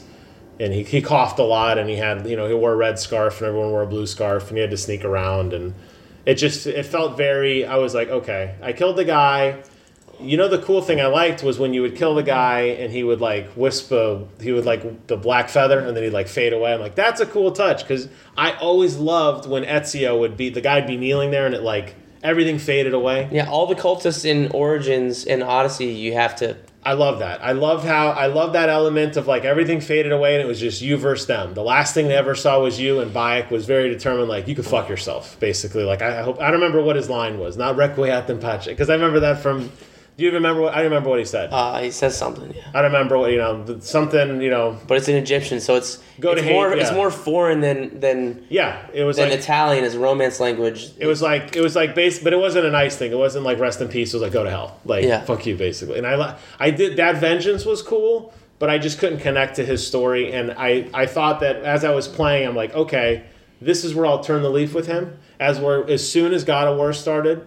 Even though you had the God of War one, two, and three, which I didn't think were that great, honestly. I know you were like really praising three. It was okay. I really was invested because they made Kratos, even though he was a stiff ass and he barely talked, I was way more invested in him and Atreus. Kind of like how I was invested in Joel and Ellie. It was like, oh, this is interesting. You don't remember in God of War three the mirror the mirror level or water level? You had to like, um, it was a it was like a vantage point level, uh, somebody's gardens or something like that. Oh yeah, to like line up the camera. to line up something, the camera just right and get these things just right. Go to this vantage point, Um, and then yeah, you I would do do, something, and then it would activate it, and then you would move from that vantage point, Mm-hmm. Kratos around, and then he would. It was like an MC Escher thing. You couldn't see the stairs I where they led to yeah. until you got to a I point. I do big. That mechanic's been or played out so many times. doing the puzzle that. box for um, Icarus's dad, Daedalus' puzzle box. Daedalus' Was there a bunch of chains in that level? chains and boxes. That sounds You know, defeat some enemies and crawl up the sides and go in, Mm-hmm. and then this would turn and that would turn. So there are specific sequences in God of War three that that I remember that I loved. They were great. Well, you just played it though. That's what I'm saying. You just recently played within Yeah, but I also months. remember like going down the chains from where the um, Pegasi were in one of the other God of Wars to go the to Atlas to this giant mountain. Was that the one where the camera froze and you just keep running for like five minutes? That was just cool. I remember that. I remember. Was that in God of War three? Uh, I think it was two. But that was a cool moment. Um, yeah, so I think to me, what what puts God of War over the top of all the other games, and they're all great games, but I think that to me, every moment mattered, and it really did paint a really good story. I thought the side stuff, I didn't find it grindy. Um, I thought it was a challenge. Maybe because of the combat, I was used to it. I don't know. It was, you know, we got a lot of people got their um, started playing those Batman games. That was their first real yeah, hit I'm. I'm hit trying to think. Yeah, I'm trying to. Think that's probably the. I don't know. There's probably a word for that. But everybody, and I did, and you did, because I know everybody did. When you played Batman games, you spammed the shit out of the punch button as fast as you could. Oh, I'm getting ready to parry, like a machine gun. And God of War got away from that. And when you were playing with Kratos, there was a rhythm when he was making his hits when the axe was physically hitting and you, the controller would vibrate and you would see the enemy like, Ooh, that's when you hit the attack button the next time. And it was like, uh, kind of like in that mode when you're playing Rock Band and you first are like, oh, these keys suck. I don't know what's green, red. I'm green, yellow, green, yellow, green. And then you start playing and almost like the game plays you. Like it's almost like you get into this mode where like you're not seeing green, yellow, red anymore. You're just playing the music and you know the next part of the song and you know there's going to be a hammer down or you know whatever the hell they call it. You know you, you lose track of your hands because you're not thinking anymore. Just like you don't focus on your breathing, it just happens. Um, to me, that's how the combat was in God of War. And I never felt that in Assassin's Creed. Uh, see, I, I knew exactly what my hands were doing. Gotcha. Because I had to tell myself to wait to To get the counters to and get the counters and, and I do stuff. like I, I so for me that was really really good. And I think that not being a big fan of mythology I'm not saying not a fan but not knowing any really thing about it um, the characters that they did bring into the world had really cool stories. They could have added more but I felt it was like a good level of like we're adding new stuff. Mimir's telling you about stuff you'll never see but it's interesting. It kind of paints the world um, but I didn't feel like it was just like throwing stuff on to throw on. And um, I the one thing I, I the la- actually the very last thing I did in Odyssey or I'll keep saying Odyssey Origins and you never found it which is for, as much as you played this game I cannot believe you did not find this. I went south to some pyramid and I was telling you about this. I went inside and it showed a cutscene of some guy in a diamond. It was like an angel and he explodes and he leaves behind a legendary there's the highest item legendary a legendary shield and a legendary sword and I was like, "What the fuck is this?" Oh yeah, there's there's there's the higher beings in the Assassin's Creed universe, the the for, not the Um, forerunners or whatever the the precursors. whatever they're called. Yeah. That's a temple to the precursors. Uh, so did It's you? an ancient alien temple of the precursors, and you go back there during the game multiple times. I find so th- it's just a little cutscene. It made absolutely no sense. Yeah, and it made sense later on. It might have. And I got this really cool legendary sword and shield. There's like a whole area in the south of the, ori- yeah, of the was somewhere in origins the map. southeast kind of. way in the south where it doesn't make sense until much later in the game. So- but it's a whole precursor temple in like the middle of the desert. what really turned me off and what really made me feel like it was a paint by numbers game at that point was Bayek made absolutely no reaction. It was like it never happened. And I'm talking like I had stuff that would do like one or two damage, and suddenly I'm doing stuff that's like 40 damage. It was magnitudes more powerful. He doesn't say anything. He's like, "Oh, cool," and I'm like, "No, not all cool." Like, you're giving me this game that, yeah, let me do whatever I want. Thank you. Don't do the invisible animus walls like they did in the old one because that was stupid. I want to go walk over there. Let me go walk over there. Um, so I'm glad they just said, "Hey, you're in the world and you're in the world. Go have fun. You want to go down south? Go south. You want to go north? Go north. Whatever." But it was just, it felt like, hey, we're gonna just populate the map. It's gonna be map porn. A billion things to do. Find the next checkpoint. Find the next. Find the one of eight million um, eagle vantage points, or fight one of eighty of these super bosses. And it just, it felt really disjointed to me. And I was like, this doesn't make any sense. And that's more disjointed than like Red Dead Redemption 2. That's a life simulation up to where the horse testicles shrink and freeze, and you can play all these different card games in every fucking bar you go into. Yeah, And it's not. Because- that's a because more, that's like that seems more like a waste of time than it was not a waste of time. It was that Arthur and Red Red Dead actually reacted to those things. When you lost at a game of cards, he'd be like, "Fuck this," and he'd get mad. He'd flip the table and start a fight, or he'd be mad if he went fishing. He's like, "This is getting." He would even say like, "This is boring. Like I'm a cowboy. Like I need to go earn now." As where Bayek was just like a nameless, faceless, like, "Hey, you're in this magic temple now because why? I don't know." That's kind of always been the conceit of the Assassin's Creed games because you are a person in the present playing through an animus of your memories of the past. But see, that's what I like to see to me, and I felt like when I got into Odyssey, I keep saying Odyssey Origins, I don't know her name, Sarah or whatever. yeah, Fuck her. She was irrelevant. She didn't matter. she was actually like Bayek's like long lost granddaughter or Sure, whatever. she- yeah, because that's the bloodline super descendant. right?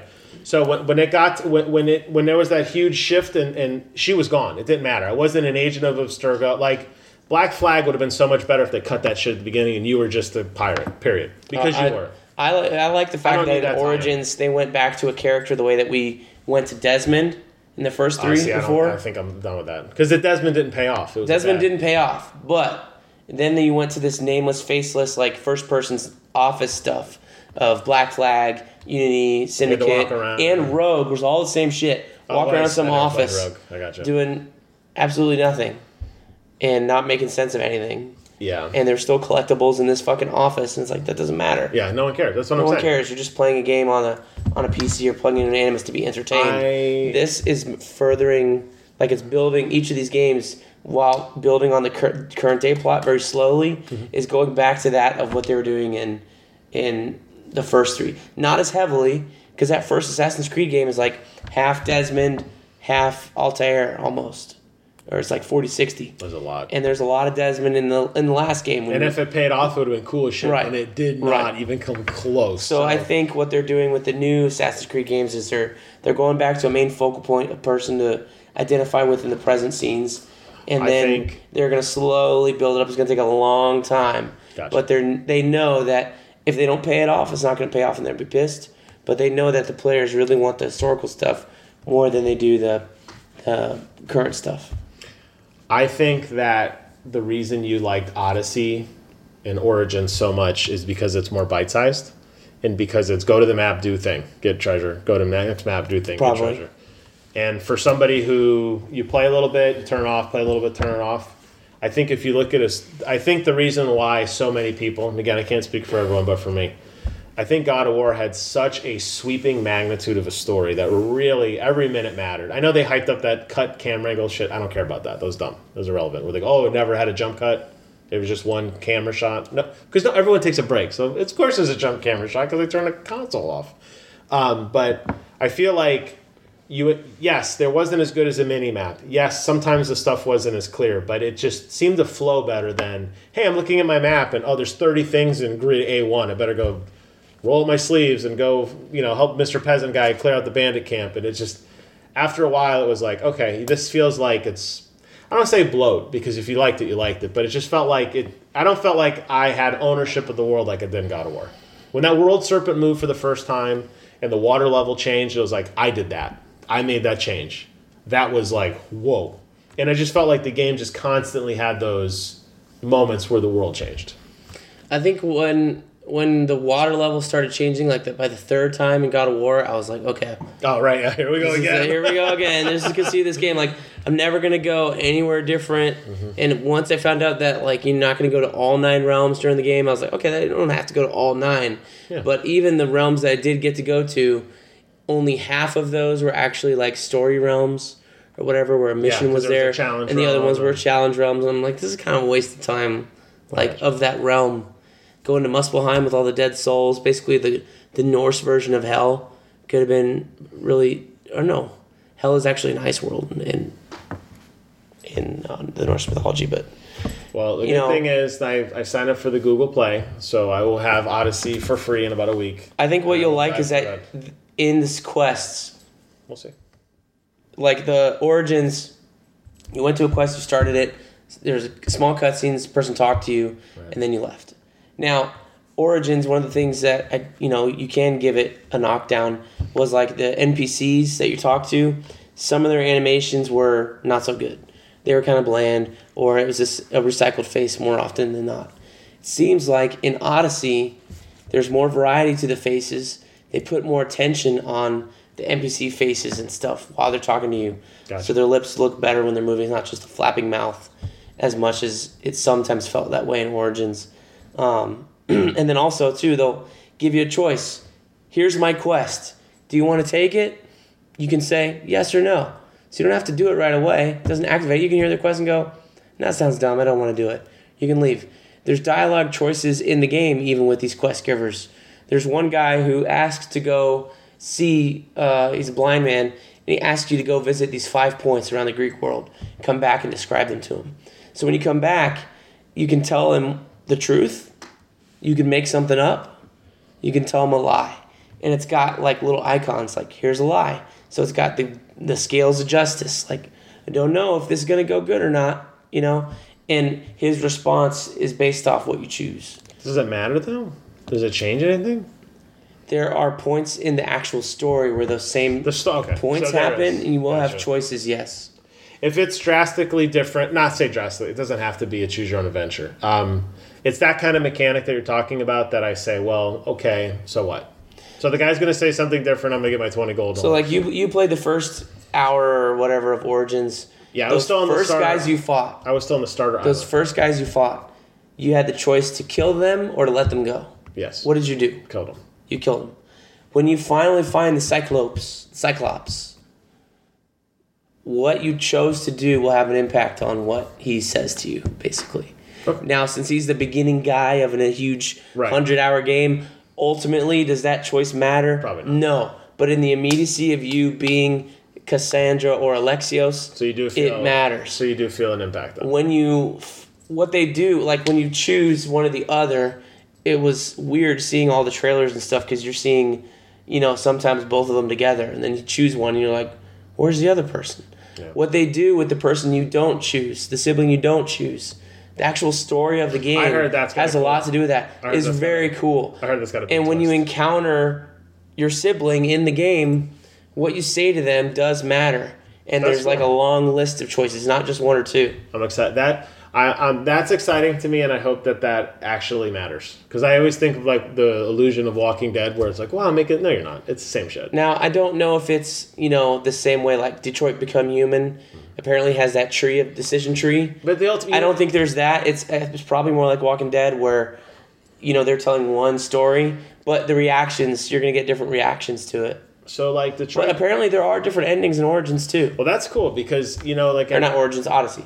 yeah, in Detroit, the uh, they do show at the end what the tree would have been, and it shows what like here's the route you took, but it doesn't show you what the other routes were. It just shows that other ones existed. Mm-hmm. But ultimately, there's only one or two endings. So in, in Detroit, can you pop back to those little different decisions and say from here, From start scratch. from here? No, You gotta gotta go from scratch.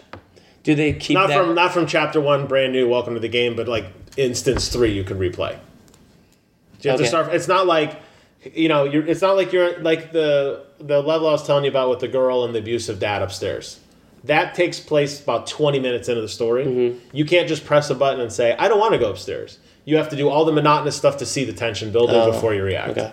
So, like with Odyssey, or uh, yeah, with Odyssey, you're never you're not if, if the game is eight million hours and it's going to be collecting all the butterflies and doing all this all this stuff, you're never going to know the other endings. You have to Google them. yeah.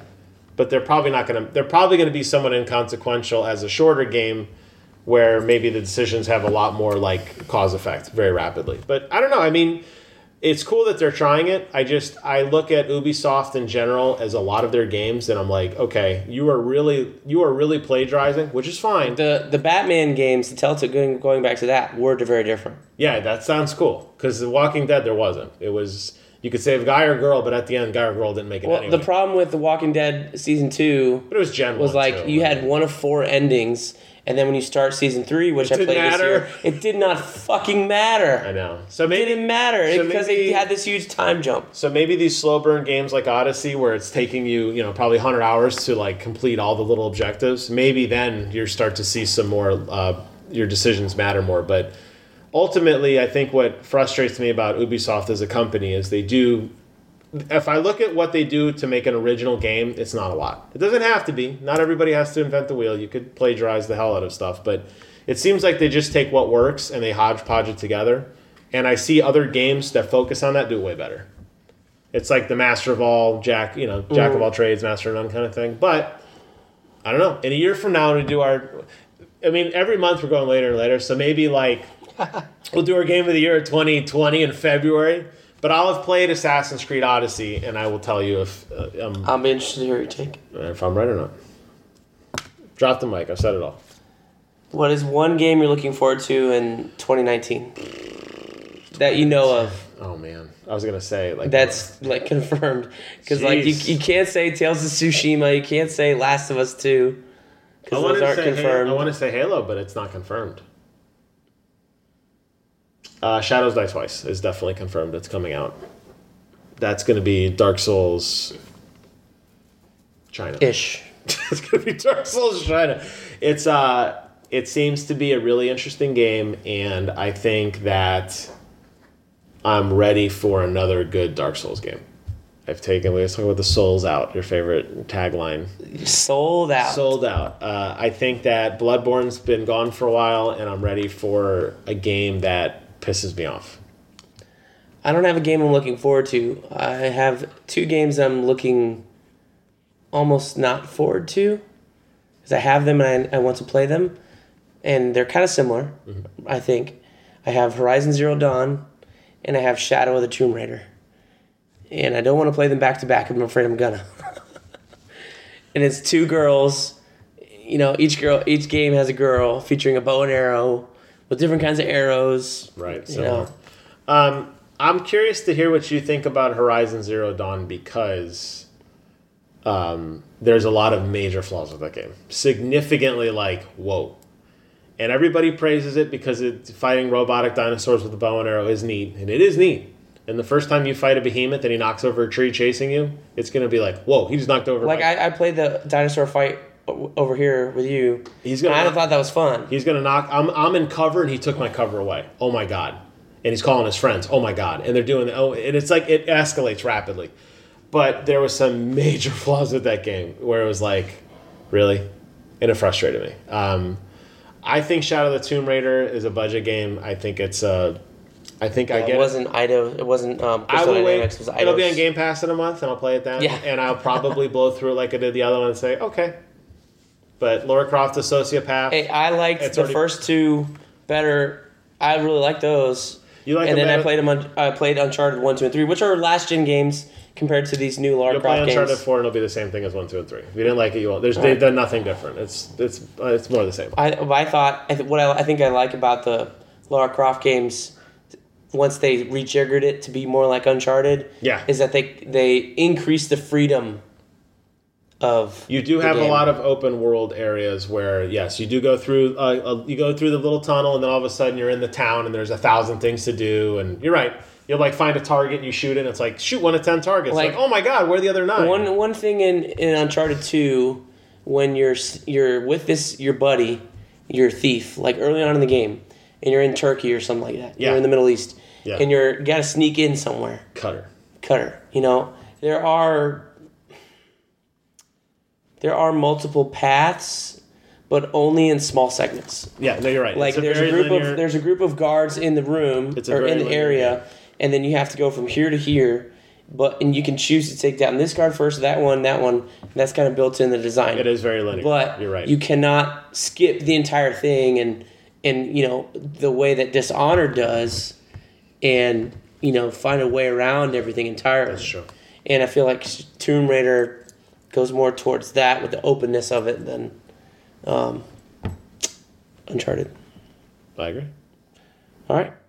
Well, that Well, glad it is. So I always say to you, I hope we do more of these instead of now annually. It was semi semi-annually. We've slipped. well, we've had a rough a rough couple of months. Yes. We were supposed to go to a concert. I got the flu. Are you now ready to? Felt like shit. Are now you ready? So I was a little hesitant to do anything with you because it seems like anytime the over the past year, anytime we try to do something, something would happen. Are you ready to take the mantle back of BK's bullets, or do you, or how do you want to do it? Are you ready? Are you returned? Is this your true return? I mean, Brett BK's Bullets is, oh. is fully and now comic book YouTube channel. You're ready to be back. I'm ready to be back. I Ready? think There's so many exciting comics. You're ready to talk. I about? think we should go grab some dinner and then come back and do a small podcast on what we did last night. Okay. I'm So down. follow up on the Comic Timing Podcast channel. I'm down with that. for that. All right. Thanks everybody for listening. out. It's been a long time. Please check out our YouTube channels as well as the main Comic Timing Podcast feed. You can find me at BK's Bullets on YouTube. You can find Jim over at Vyper Majik on YouTube. V Y P E R M A J I K. Boom. World class branding, as usual. So come find us there. We're on Twitter, all that shit. So see you later. Thanks for listening. Bye bye. Breaking news: EA has canceled its open world Star Wars game. Oh!